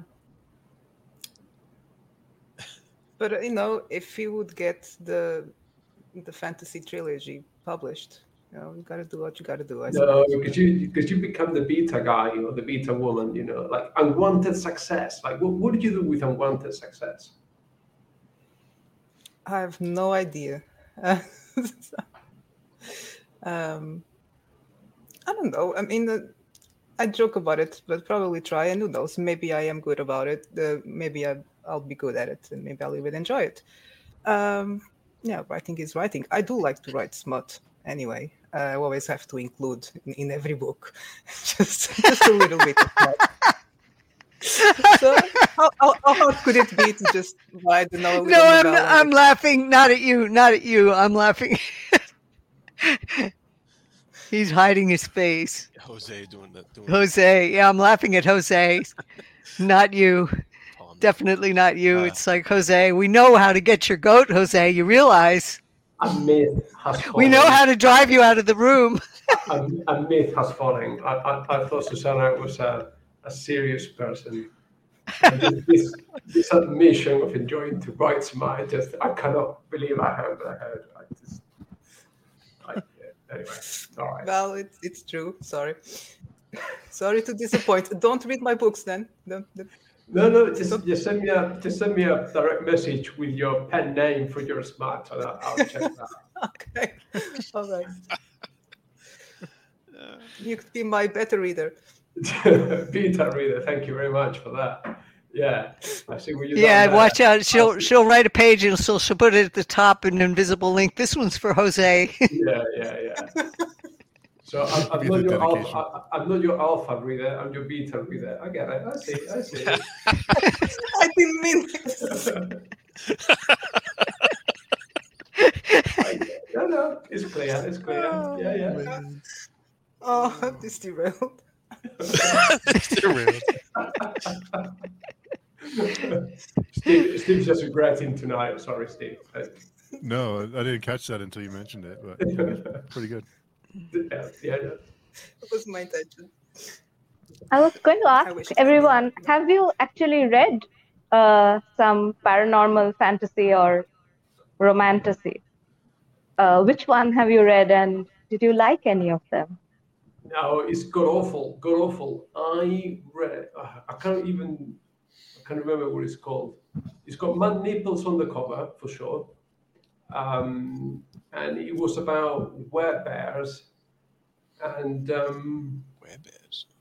yeah, yeah, like, like the, it's just this big ice hockey player that in his spare time was a was a grizzly bear, but obviously, um, and then she was a werewolf, and then. In his spare time, so he had a choice. Yeah, but I, I, you know, it's just, it's just that wasn't. And then I just, it, it was like crap, like it's badly written romance. Like you, you can see where it's going a mile away. But anyway, but when I got to the sex scene, it wasn't even erotic. And then you just know you're in fantasy land when she describes that they go through a 12 pack condom in the space of four hours or something like that. It's like, no, mate, like it doesn't, it doesn't work like that. I don't, I don't. This is, this is just rubbish. This really is rubbish. This is really bad. And um, it, I, I think, I don't know if it's trying, if it's trying, or if it was trying to elicit that sort of sense of excitement and arousal and whatever, it just failed on on every level. But it must be fulfilling some some fantasy for some people. Um, and without getting too graphical, I don't understand the need for erotic literature in this day and age of the internet when you've got at the click of a button all sorts of stuff in video format. So I, I, I, just don't understand that. And that's why I don't like I'm not big into romance in my books, and I certainly am not into any sex in in my books because I don't think it adds anything to the story. You ever read a 1930s Western by men, written by men? John D. MacDonald? Have you ever read Gor? Have you ever read? I mean, I've read all that stuff. Not all the Gor novels, but I read enough of one or two to know what people were talking about. And yeah, I read A Court of Thorn and Roses, and I read this, that, and yon, you know, paranormal. I read a couple of those. I read a ton of romance writers. Um, if you go to a person who's writing in that field and you say, What are your top 10 reads in that field? The books in the one, two, and three slots are going to be amazing. They won't be run of the mill, they'll be exquisitely written, superbly written. I once gave a book by Elizabeth Lowell to my dad, and uh, it was pretty much a thriller with romance in it. And he loved it because I had read John D. MacDonald, I'd read Michener, I'd read all the books on his shelf. I said, Dad, I like this book. The funny part was he read it, he loved it. He went to the bookstore and asked for more by that author. and the bookstore person says, like, really? he didn't realize she was a romance writer because that book functioned perfectly well as a thriller with a little bit of sex in it. So, you know, I've read some of the award winners in many genres, all different fields. The top writers in those areas are going to be worth the read. There will be something more than just what you think is there. Hmm. But do you want to read the entire genre? No, not necessarily. But I would never put down those books because if it's romance and it's for women, I can name you 60 or 70 titles I've read where it's absolutely romance for men. Hmm. Yeah, read a John D. MacDonald book sometime. And everything is like skimming out of her pantyhose in five seconds, and they're having whatever over the desk. And over and over, every book. And they're never attached to anybody because every single thriller has a different girl. Girl. Okay. They're never women. So, anyway, be a little more flexible, but don't necessarily write off the whole genre because the people who are the top of their field who have won awards often are well worth the read. Hmm. There's quality anywhere, but you know that doesn't mean unilaterally because Sturgeon Law. You wouldn't say every single science fiction or every single fantasy book you ever read was worth your time either. Right. Then your next post on the Page Chewing forums should be your recommendation of your top 10 smart books to, to read. All right, I'll take you up on that. Ooh. I'll take you up, up on that. I would read, I'll give you a list Yeah, of I would like to know. probably five top notch romance reads Hmm. that are just exquisitely well written and well worth your time. And you may not love them, but you have to look at the craft that went into those books and say, this was an incredible read.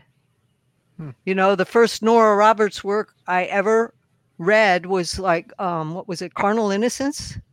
It's a it's a murder mystery that takes place in the South. Nora Roberts has now written thousands of romance novels, and she sells so well. She donates all of her money to childcare for people who are working. Um, she's an amazing person. But yeah, Carnal Innocence is just exquisitely well written, beautifully done, riveting. And so you have to say the best of any one genre is worth your time. Just as looking at the top award winners, we wish the literary community would read some of the top science fiction and fantasy books. And I'm not talking necessarily the popular ones, but the really top notch ones. And they won't give them the time of day. So where do we get off being that prejudiced that everything unilaterally under that umbrella is no good? I suppose in my case, it's just I don't look for that kind of thing. It's just I don't look I for don't- romance either. But if you ask one of those authors, what is the top 10 books in your field? Hmm. I think you would revise your opinion that everything is garbage that's coming out of those pens because it's not. They're writing for a different audience, but the story itself is quality, the language is quality, the, the, the way they unfold their craft is, is just beautifully done. So yeah, my mother, she said, "Why do people like Harry Potter? How could you stand to read Harry Potter?" I said, "I read Harry Potter. I loved it. Made me feel like I was 6 years old again." And that's a gift. At at my age, at the time Harry Potter came out, to be able to feel that magic of when you're 6 years old. So, you know, every book has something in it that's probably worth your time. It's it's a matter of you aren't going to want to read every book and you may not want to wade through everything finding that one book. But I really hesitate to write off any one thing except Gor. any one Well, genre as not having anything worthwhile. I think we, we needed someone here then to give you the top five Gor books. And um, Have you read any Gor books? I, I tried I- Gor. I- I, yeah. I tried. and I- Yeah. I Gor paid for just about every new author that DAW published. It funded their experiments with new talent. So I do not care for Gor, but look at all the writers that we do have because Gor existed. Fed the bottom line. That's interesting. What, what did you check out, Jarrod? Oh, for the the Gor. Uh, Yeah. I, I think a long time ago, a long, long time ago, uh, it was a, I don't know, one of the one of the uh, the first. Uh, I don't remember, like the Warlord of Gor or something like that. I, I don't remember the names, but uh, it was like the the first novel in in one of his series there. Hmm. And uh, it, it didn't do much for me. I could- Gave that one to Mallory. Yeah, Mallory. if Mallory you will take care remember of that. Yeah, Yeah. gave it to Mallory. Uh, to your to your point, Jose, I think well, I don't I don't read erotica or romance necessarily, but I do think romance is making it's starting to become more of a of a sub genre of fantasy. I think more fantasy authors are incorporating romance into their books, but I think you mentioned like the appeal of of erotica in text when you can get on the internet and in a few clicks pretty much get into whatever you want. But it kind of gives me hope that people still enjoy that that delivery, I guess, with it with not being because it, it feels. I, I guess how can I explain this? It's a it's a different type of um, appeal, I guess, in text or whatever. So it's I think it's kind of nice that not everyone is falling into the trap of just getting on and you know getting online and in five minutes seeing whatever they want. Rather, they're taking the time to read a book and to um, even though they it, it there's not usually not a whole lot of surprises in a romance story. I think it's still like I think it's still encouraging that some people still take the time to read the book and to I'm not conveying this very well. I hope it makes sense. But No, anyway, I- I'm gonna shut up now. So No, no, no, no, because I, like, I- I've got another. that- that- my- The- my- my- my The dad sound is a- failing a bit, so I, I probably missed off. Um, So, like, my, my dad was a lecturer at, at university, and um, sorry, the the sound on my end is all scrambled up. Oh. I was just gonna say. Now everyone froze. Oh. Are you back? Okay. okay. No, I was just going to say that uh, reading is more for women. That's why it's so popular Mm. amongst women. Um, men, they are more visual. Uh, women, they need to read. Read in 19 read um, read westerns under a male pseudonym on page 35 guaranteed. Guaranteed. the men have their own but they don't call it that. Trust me. Hmm. Trust me. Go through an old box from a Salvation Army sale of old westerns that were written in the 50s, 60s back when men only wrote westerns and I can tell you it doesn't read the same way as women's romantic fiction does. It's definitely seen from a male viewpoint, but I'm telling you, it's there. It's just not It's there. crapped on. Now I'm curious. Mhm.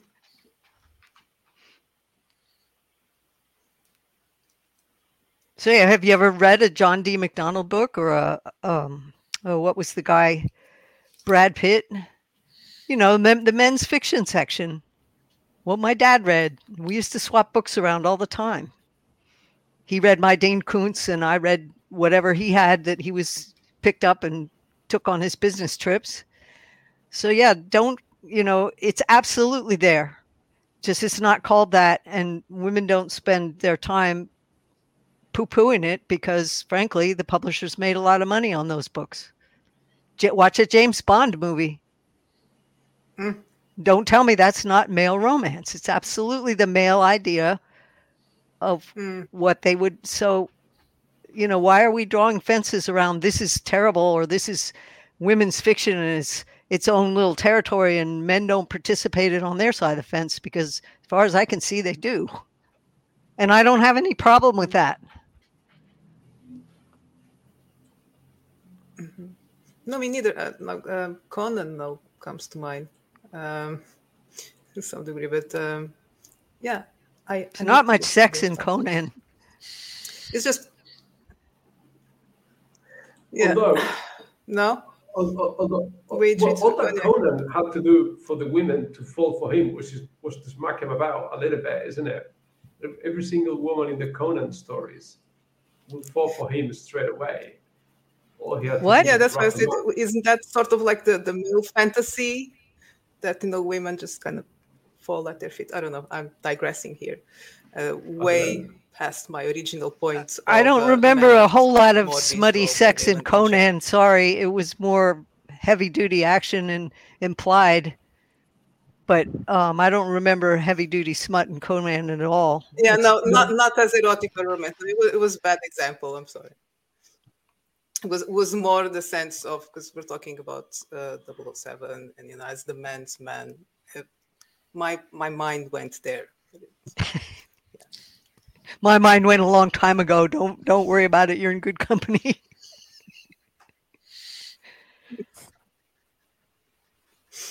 Uh, pardon me, since you uh, brought up the question, do you have any recommendations for for romance or for erotica? Uh, unfortunately, not. The ones I've tried have not really worked for me. Well, I wait for my premium list. I have to go to the loft and see which titles survived. But you know, how many men are watching Outlander right now? Oh, I, Sorry, but when that bugger came out, that was romance. No question about it. That was romance. Absolutely romance.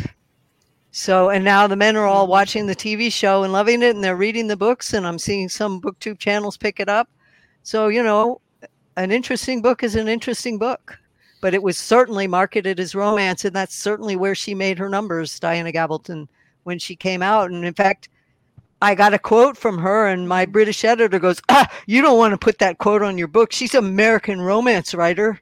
really? And yeah, she was like, "No way." She was being a, a British, you know. And now, boy, has the attitude come 180 on that it- one.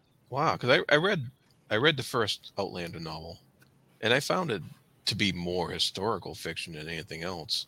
Um, it, it had some it had romance in it, and it, and it was a little bit of fantasy to start with, but I uh, for for me it, it felt more historical fiction than anything else. I, The women were not reading it for the historical fiction. but that but the point is that it had more appeal than just that. A book Yeah. that lasts like that has more appeal. But I'm just saying, look, when the men are saying, "Oh, I would never touch a romance book," but they're all watching Outlander. yeah, I, I definitely watch it. it's a good show. Does, I, I can't does watch Outlander have it. I love travel? the books. I can't watch the show. It does, and it does, and people were reading Outlander as romance that would poo-poo on fantasy, but it's full of time travel. So you know, what are you going to do? I hate boundaries and lines. I hate arbitrary. Um, it really pisses me off. So every time somebody starts saying generalizing, I don't. I'm going to start pushing back. I'm going to be a big fat devil's advocate because you're shutting off some of the, some really cool experiences, not unilaterally, but why be prejudiced?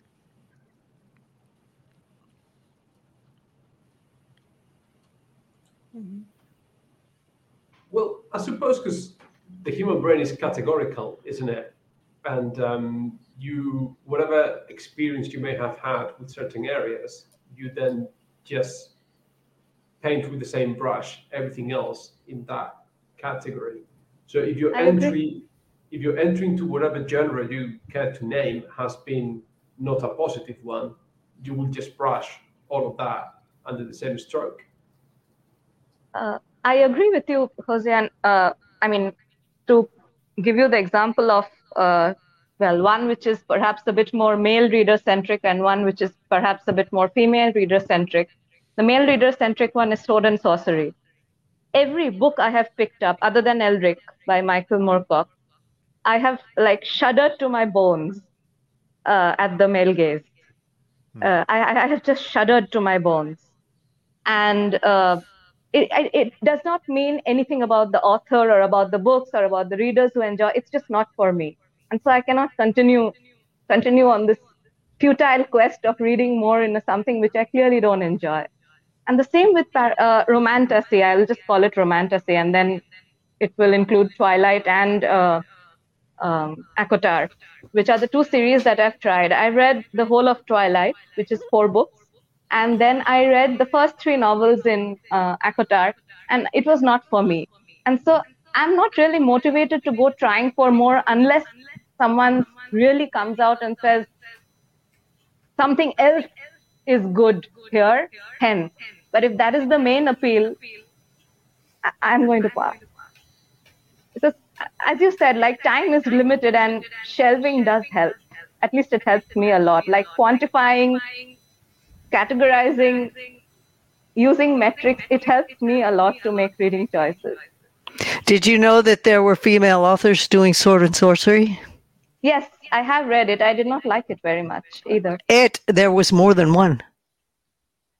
uh, i think the one that i've read i continue to have the issue that i have with sword and sorcery so But there was I'm more than one. to- There was more than I'm- one sword and sorcery writer that was female. Just saying. i'm not disagree i'm not disagreeing with your point miss Wurts but i am saying that i don't think the genre is for me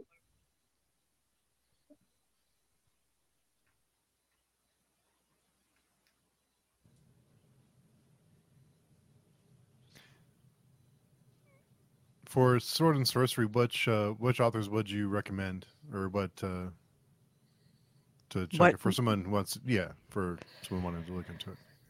It's a really mixed bag, and a lot of them have fallen by the wayside, like the Lankhmar books by Fritz Leiber. Oh, I like. Um, those. yeah. Um, there were women. Hardly anybody I know of has read Jane Gaskell's Atlan series. Definitely Sword and Sorcery, totally different. Um, again, I'd have to visit the loft to make you the list of what's survived. But when people go, "Oh, Sword and Sorcery was only written by men," that's totally not true. Just the women have been raced. It, Hmm. They've been raced. I would say early on, Andre Norton would have been considered her Witch World would have been considered very source and sword and sorcery. Um, and she's been extremely erased, which is a pity. Yeah. Uh, wasn't didn't uh, C, C.J. Cherryh didn't she do uh Um, well, if you're thinking of the Gate of Ivrel, Yeah. it's very sword and sorcery, but sort of blends into science fiction very quickly. Yeah. it does, That yeah. book still holds up in many ways. Um, that was a good book. Yeah. She she really has a knack for psychological interrelationships and i would say the expanse really stood on the shoulders of her alliance union universe and she has never ever given credit for that Hmm. a lot of the themes that you see in the expanse cj Cherryh did ahead of you the only element that's missing from the main sequence of her series of which there's 20 something books or more there are a lot of them is it didn't go quite as deeply into horror. You'd have to read her Outer Beyond part of that Alliance Union universe for horror. And some of the scariest books I ever read was one of her Outer Beyond, terrifying. Hmm. It's about an alien encounter that's just whoa, it's off the scale. Scary book. So yeah, her, she's almost been forgotten now, and it's a pity. She was one of the first women to win a Hugo. Um, her work was very well received at one time. She did a major epic fantasy, which is lovely, Fortress in the Eye of Time, which has a great deal to recommend it, and it certainly has an original theme. So, um, yeah, it almost makes me mad because the Alliance Union universe would have been filmable every bit as much as The Expanse, and she didn't destroy the Earth doing it, but. Um, but that one's almost never recognized. In fact, one time I mentioned that in a forum that I felt that was an incredibly powerful precursor to that series, if not, it didn't influence it. And boy, did everybody, I got a resounding thud of a silence. It was like nobody wanted to hear that anything could have come before that. But her work is well worth the read. And I think even back in Howard's time, uh, there there were some female writers for weird weird tales. If I There were a lot of them. if I'm not mistaken, then they would they uh, a lot of times they used initials instead of their full names. They didn't have to use initial. Kate, Kate Wilhelm didn't. Oh, that's right. Yep. it wasn't as misogynistic back then in fantasy and science fiction because there were so few readers. It was a very small family, and everybody read everything that everybody wrote. And in fact, I would say that the avoidance of female bylines got very powerfully influential with the internet. It began at 2000, it began with the rise of paranormal fantasy romance, and it began with the misogyny that's invaded the internet because we ended up with a lot of the societal flaws. The more readers we got, the more likely that was going to be amplified. But in the earlier days of science fiction and fantasy, totally women's names were not as pushed aside as they are today. And that's one reason why I did not go with a gender neutral or male pseudonym. If I was doing that today in a heartbeat, I would have switched course but you can't do that in the middle of an 11 book series. So, yeah, this is a recent thing. It started around 2000. I watched it happen, and it's a train wreck. That's interesting. If you talk to writers who are self published who actually sell their books, women who sell their books over the table at conventions, Krista Ball is, is um, one, and she will tell you if the readers are at the time 45, probably now pushing 50, they're going to read the women. They will come up to her table. They will buy the books. They will listen to her. But the younger crowd below that age group wants nothing to do with a book that was written by a woman. And she sees this on a daily basis. So I've watched it happen and I've certainly got opinions about it. I don't like to harp on that as a big deal, but it is a problem. And it wasn't always the way it is now. It totally was not.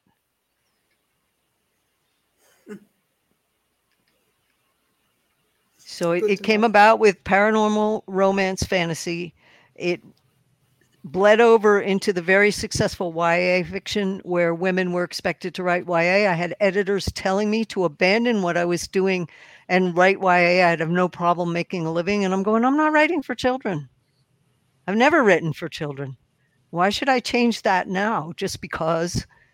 So the perception of many readers is if it's a woman's byline, then it's going to have all this romance in it, or it's going to be werewolves in fiction or whatever. I don't know.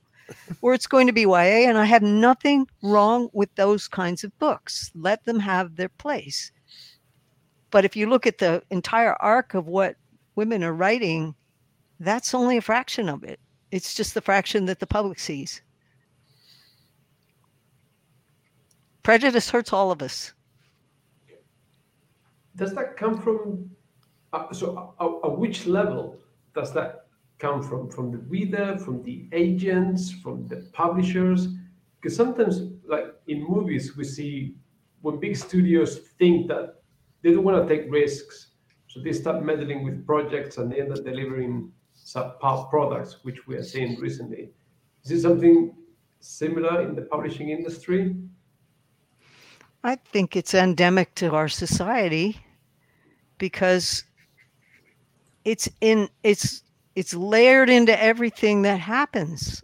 I mean, women authors are referred to by their first names, not their last names, and male authors are not. Mm-hmm. Women writing very deep, intelligent books, they're going to get more slamming reviews. They're going to be more critical, critically reviewed because people coming in don't expect that. And then when they see it, there was a thread, what, yesterday in um, r/fantasy or two days ago, and it said, Give me your list of $20 fantasy words. And what they meant was authors who use big words. And the first person that got to the top of that thread was Gene Wolfe. And there was a list this long of words that that author had used that no one had heard of. And I read the list and I said, wow, there's some words on this list I don't even know. And I've absorbed so many from reading so many books that I take criticism for my vocabulary. But what was interesting is Gene Wolfe is universally lauded for writing books with complex language, complex concepts that you cannot skim, that you have to read very, very carefully to absorb what it is that he's saying. You might even have to read the book twice to get what he's doing. A woman writes a book like that and I guarantee you she's going to be digging against the stream, let us say. Um, so just, I don't know what to do about it. I can't solve it. I just made the decision when I saw it happening, beginning to accelerate post 2000, that I wasn't going to let my voice be silenced. Um, but it is certainly a problem. And the only way to, to fix that problem is look at the books on your channels that you're talking about. Look at their, your fellow people doing channels. How many of them put out their first quarter books, and 90% of them are male? Books that are pulled up as examples in conversation. How many of those books are by women? When women, there was a woman in Egypt who wrote the very first novel ever First novel ever written that they found in recorded history was a woman.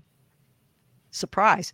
Mary Shelley wrote the first science fiction. Somebody pointed out to me a woman author who did the first mystery that was the precursor to Sherlock Holmes and a lot of the mystery writers of that time. They all read her work and were influenced by it, but I guarantee you I had never heard of her name, and you probably haven't either. So it's curious how many times women have created a genre or broken the mold, and they're not the ones remembered for it. But it's interesting. Is, is, it the case that maybe, I don't know, X, Y, Z of female author has success in a certain genre, and then publisher publishers are just looking for copycats, not copycats, but, but like the same thing. They're just trying to replicate a formula. So if you're a female writer, you are meant to write like Anne Rice doing bringing the whole romance into vampires or um, you know Stephenie Meyer with the whole Twilight saga again, you know, teenage romantic vampires. Um, so female authors are just expected to write in the confines of what has been successful before because they're trying to replicate that. That's part of, of it. That's part of it. The other part of it is a lot of the future of a book is going to be shaped by the size of the initial advance. Hmm. More than not, and I don't want to name names because I absolutely don't want to say anything about my peers that could be interpreted in a not so good way.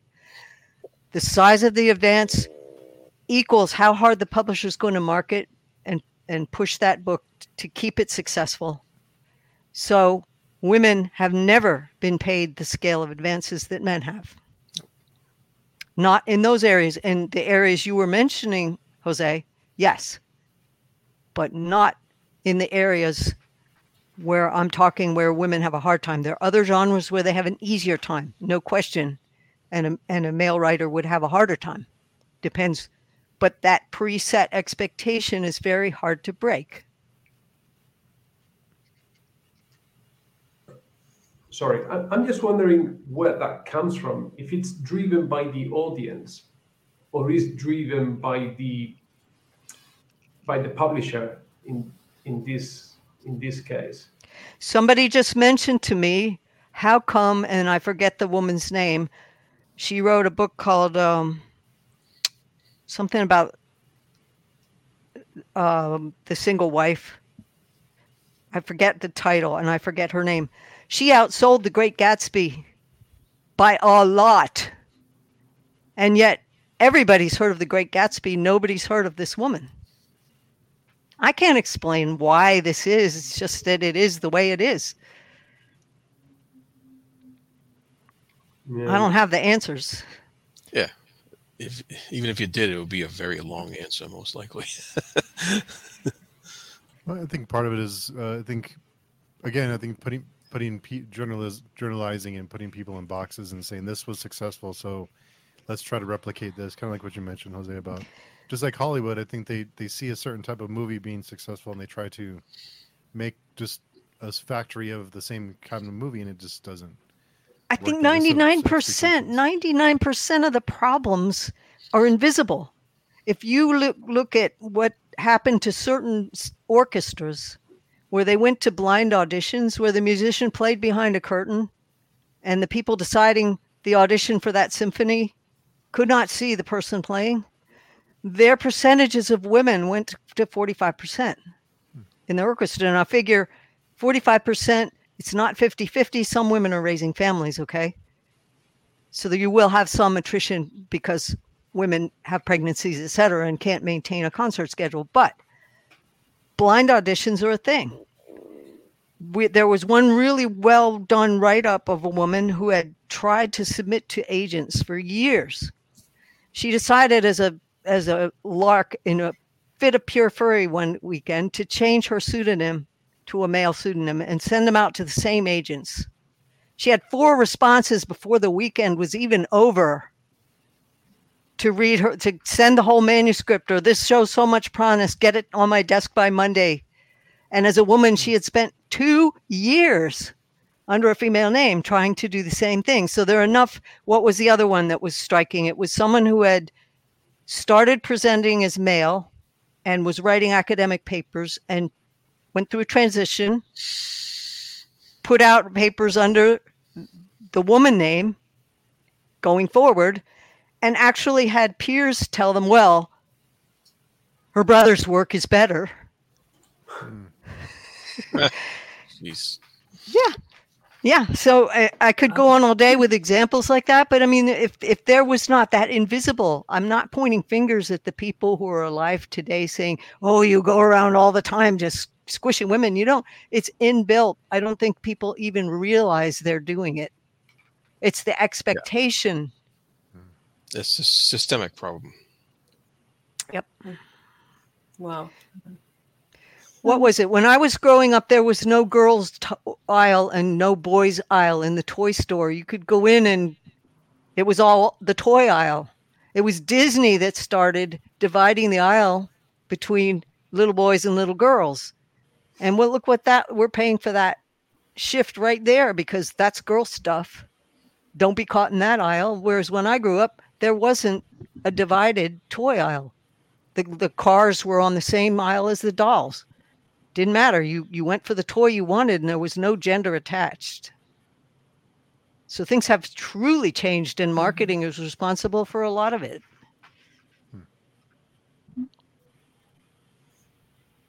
Uh, Jose, uh, I I, I th- I I, was- I get really angry with this. Go on, Paromita. uh, Jose, uh, when you asked the question, I was thinking and I thought of four examples. And uh, I think it was actually the publishers to uh, answer your question, whether it was the audience. It was a bit, little bit of the audience. Certainly, I was the audience for two of the examples that I'm talking about. Uh, one was Harry Potter. When Harry Potter came out, uh, I remember when uh, maybe we were waiting for the fifth or sixth book like this bookstore was flooded with like Eragon, Artemis Fowl.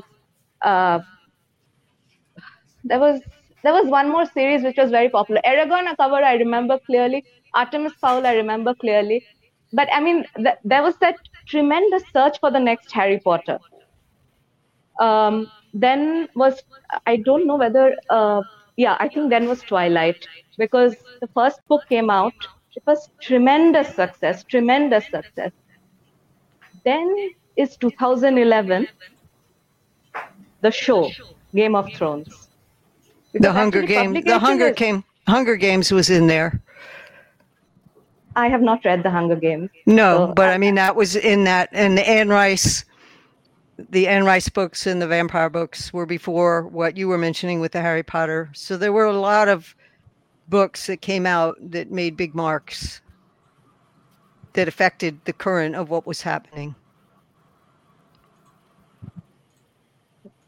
So go on, Paromita. What was oh um so the third one was game of thrones and then there was this i have seen it repeatedly on blurbs you know something game of thrones or something meets game of thrones.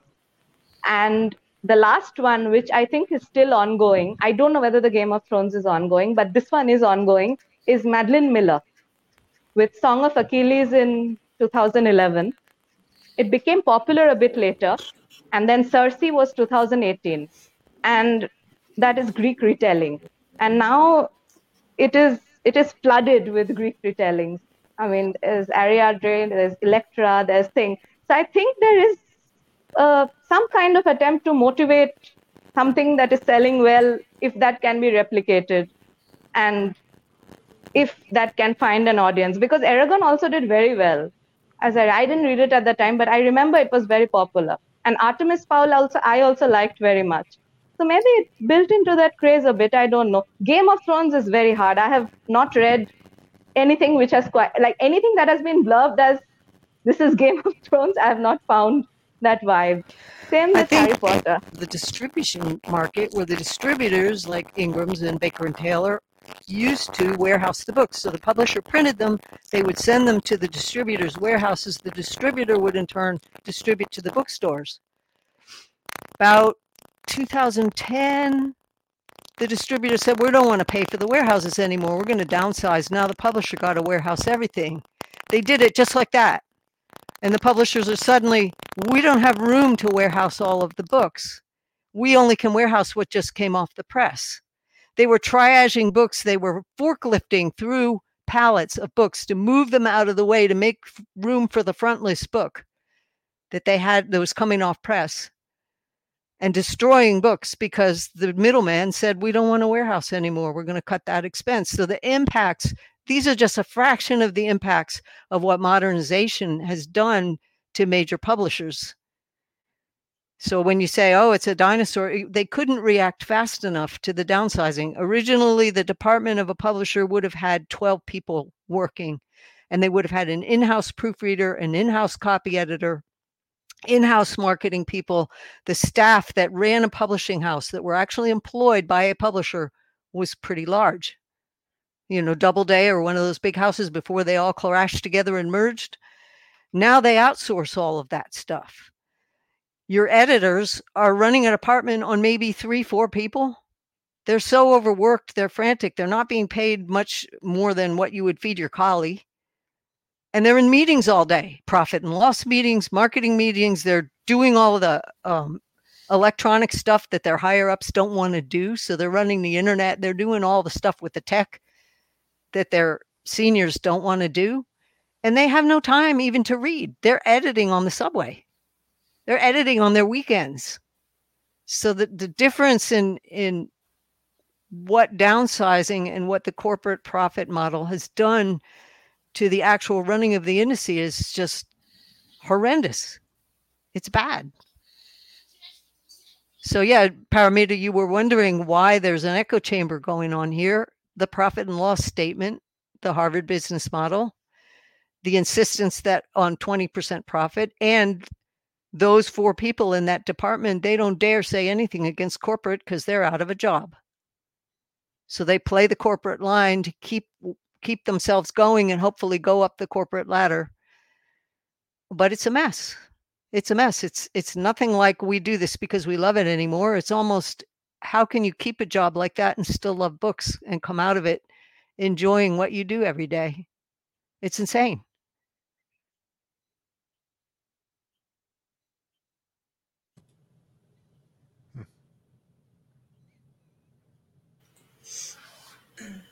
Indeed, I, I had no idea. So yeah, so you know the, the the people caught in the gears of a major publisher who are not the front list, who are not the next Game of Thrones, who didn't get the six seven figure advance.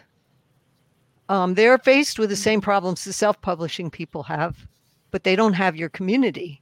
So there's it's it's crazy.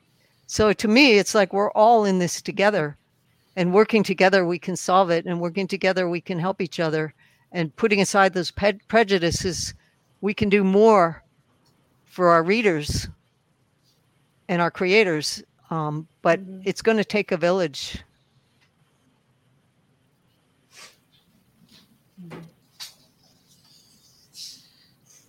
Yeah, I I get really um, upset uh, whenever it's.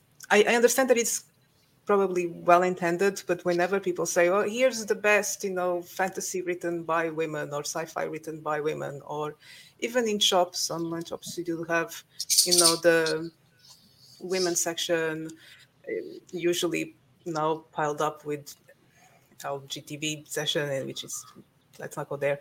Uh, but if there's one activity, one thing that it really doesn't matter if you know write a book. It doesn't matter if it's man or a woman writing it. Why make this distinction? You know, and really, really, yeah, personally upsets me.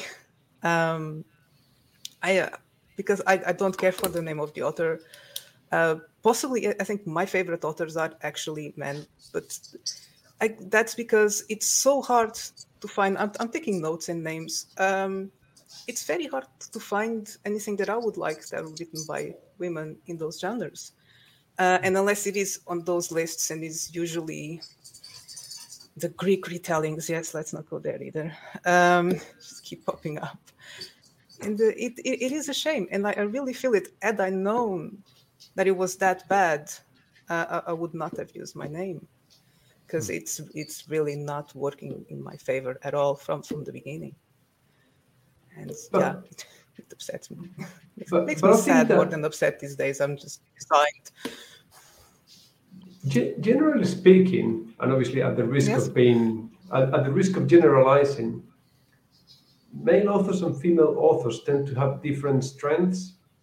Um, so, like someone like Robin Hobb does amazing character work and amazing character. Excuse motivation. me, she changed her byline exactly mid career. Have you ever read Megan Lindholm? I know. Did you I ever know, read? Uh huh. And it was it was a carefully orchestrated move. I, I, am no no I am aware, but the point I was trying to make is that her from the way you know I'm just a humble reader. She seems to be stronger on the whole. How many? How many? How many female authors have you written that are not writing within the lines of what's considered female strengths. No, no, I, like, no, I think that in general, like, I've read, you know, Robin Hobb, Trudi Canavan, Ursula Le Guin.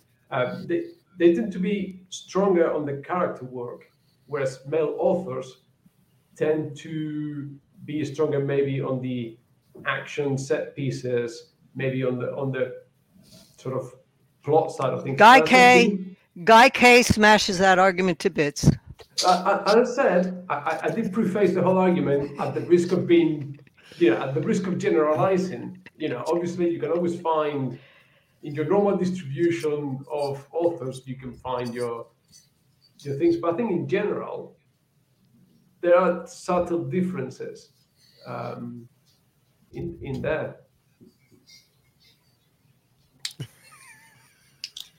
Uh, I, I will say, uh, Jose, as a reader, I personally, uh, especially in science fiction, not so much in fantasy, but in science fiction, I try to seek out female authors because um, sometimes the things that are there by male authors, sometimes, as I as you said, you know, like you your first two or three entries in a genre are, you know, tainted, and then you're just put off.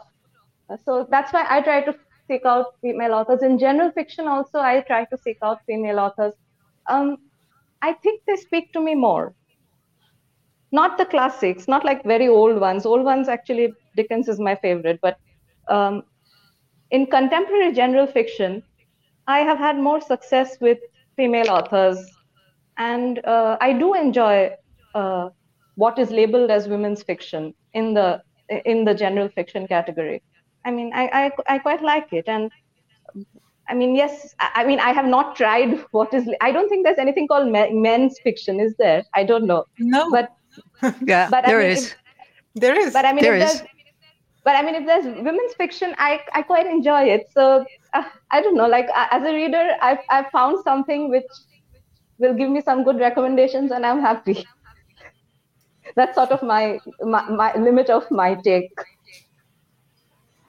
So yeah, I would say, Jose, go read Stephen Donaldson's "A Mirror of Her Dreams" and "A Man Rides Through." Um, it will not have the rap that his Covenant series does, even though everybody says, "Oh, the the one scene." that book has more depth in it, and it was the least gratuitous rape scene written anywhere in fantasy, but you're not going to fight the uproar you'll get on the internet. Read Mordant's Need for character work. And I think you'll find there are male authors who do incredible character work. Even the even the second the second Covenant series, his Linden Avery character is just outstanding. And uh, Um, yeah, for a psychological depth, I mean, Yeah. the Covenant series absolutely does its job. And if you read the essays that Donaldson wrote as to what he was actually trying to do with that series, hmm. he was trying to illuminate how the subconscious mind works and how we put aside the beautiful parts of ourselves and we focus on the ugly. Yeah. And he wrote an entire series that absolutely demonstrates that gorgeously well. But modern readers come along and knee jerk throw their their modern opinions all over it and you until it obscures the incredibly powerful thing that he did when he set out to write that work. So if you don't want to read that one, which has that wrap all over it, go read Mordant's Need. And if you want it really dark, go read his Gap Cycle. Yeah. But Stephen Donaldson does exemplary character work, so does Guy Kay, and I could compile you another list of male authors who do incredible character work. It's just they're not going to necessarily be the top of the clickbait bestseller lists. Because I think some readers don't look for that in a mail written book. Doesn't mean it isn't there.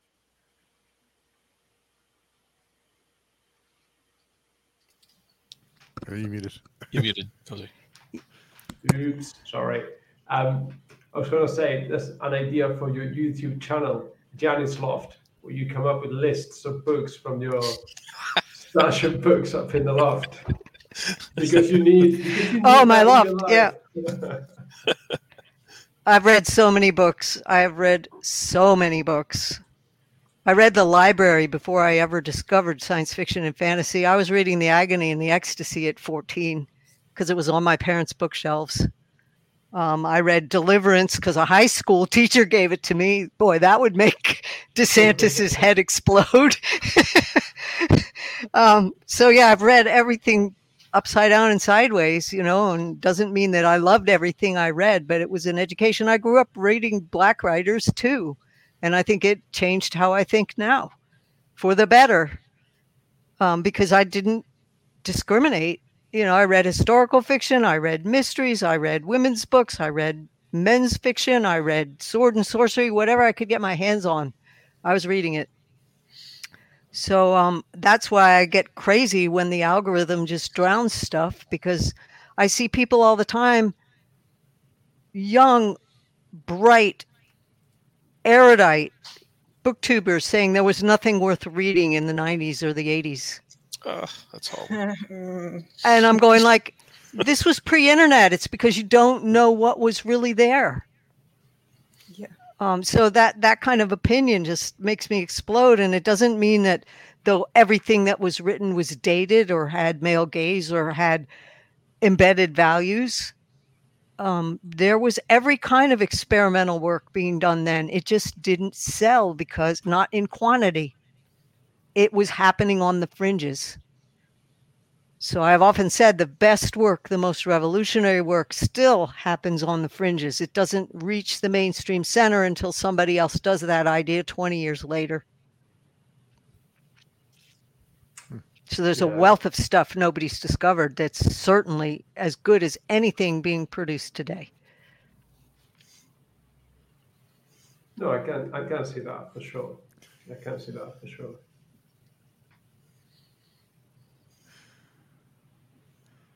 So I I just look up now and I, I didn't realize it's been two and a two and a half hours. I know it's uh, getting late for uh, for all of you on the other side of the world, but uh, before we go, uh, Janny, will you tell us where people can find you? Um, if you spell my name correctly, last time I looked, I was the only person with that spelling of my name anywhere. So you'll find my website. I'm on Twitter.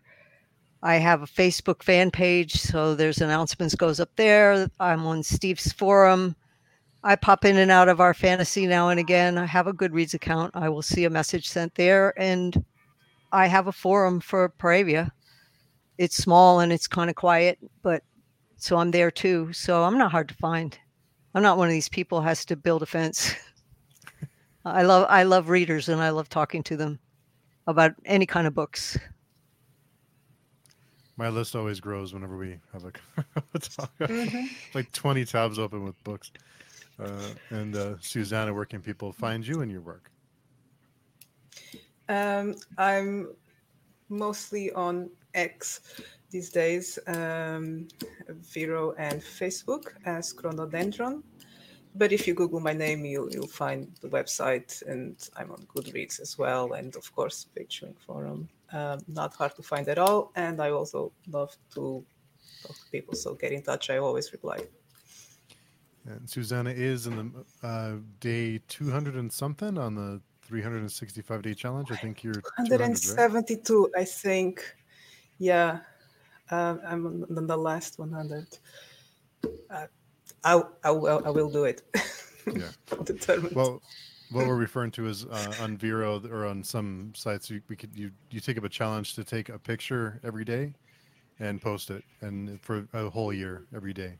Just it's a way to, um, I don't know, just to be creative and do something every single day. It's it's not always some days, just- but yeah, so that's pretty neat. So everyone go check that out for those of you who uh, who are curious about it. Uh, Jarrod, where can Mhm. people find you and your it's very channel? nice there.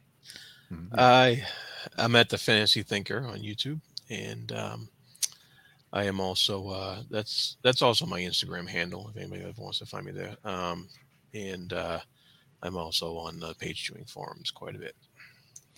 And Jarrod has an excellent blog on the page chewing forum on the front page WordPress. So everyone go check that out for sure. Cr- Creative Crossroads. That's uh, what I called it. Yep.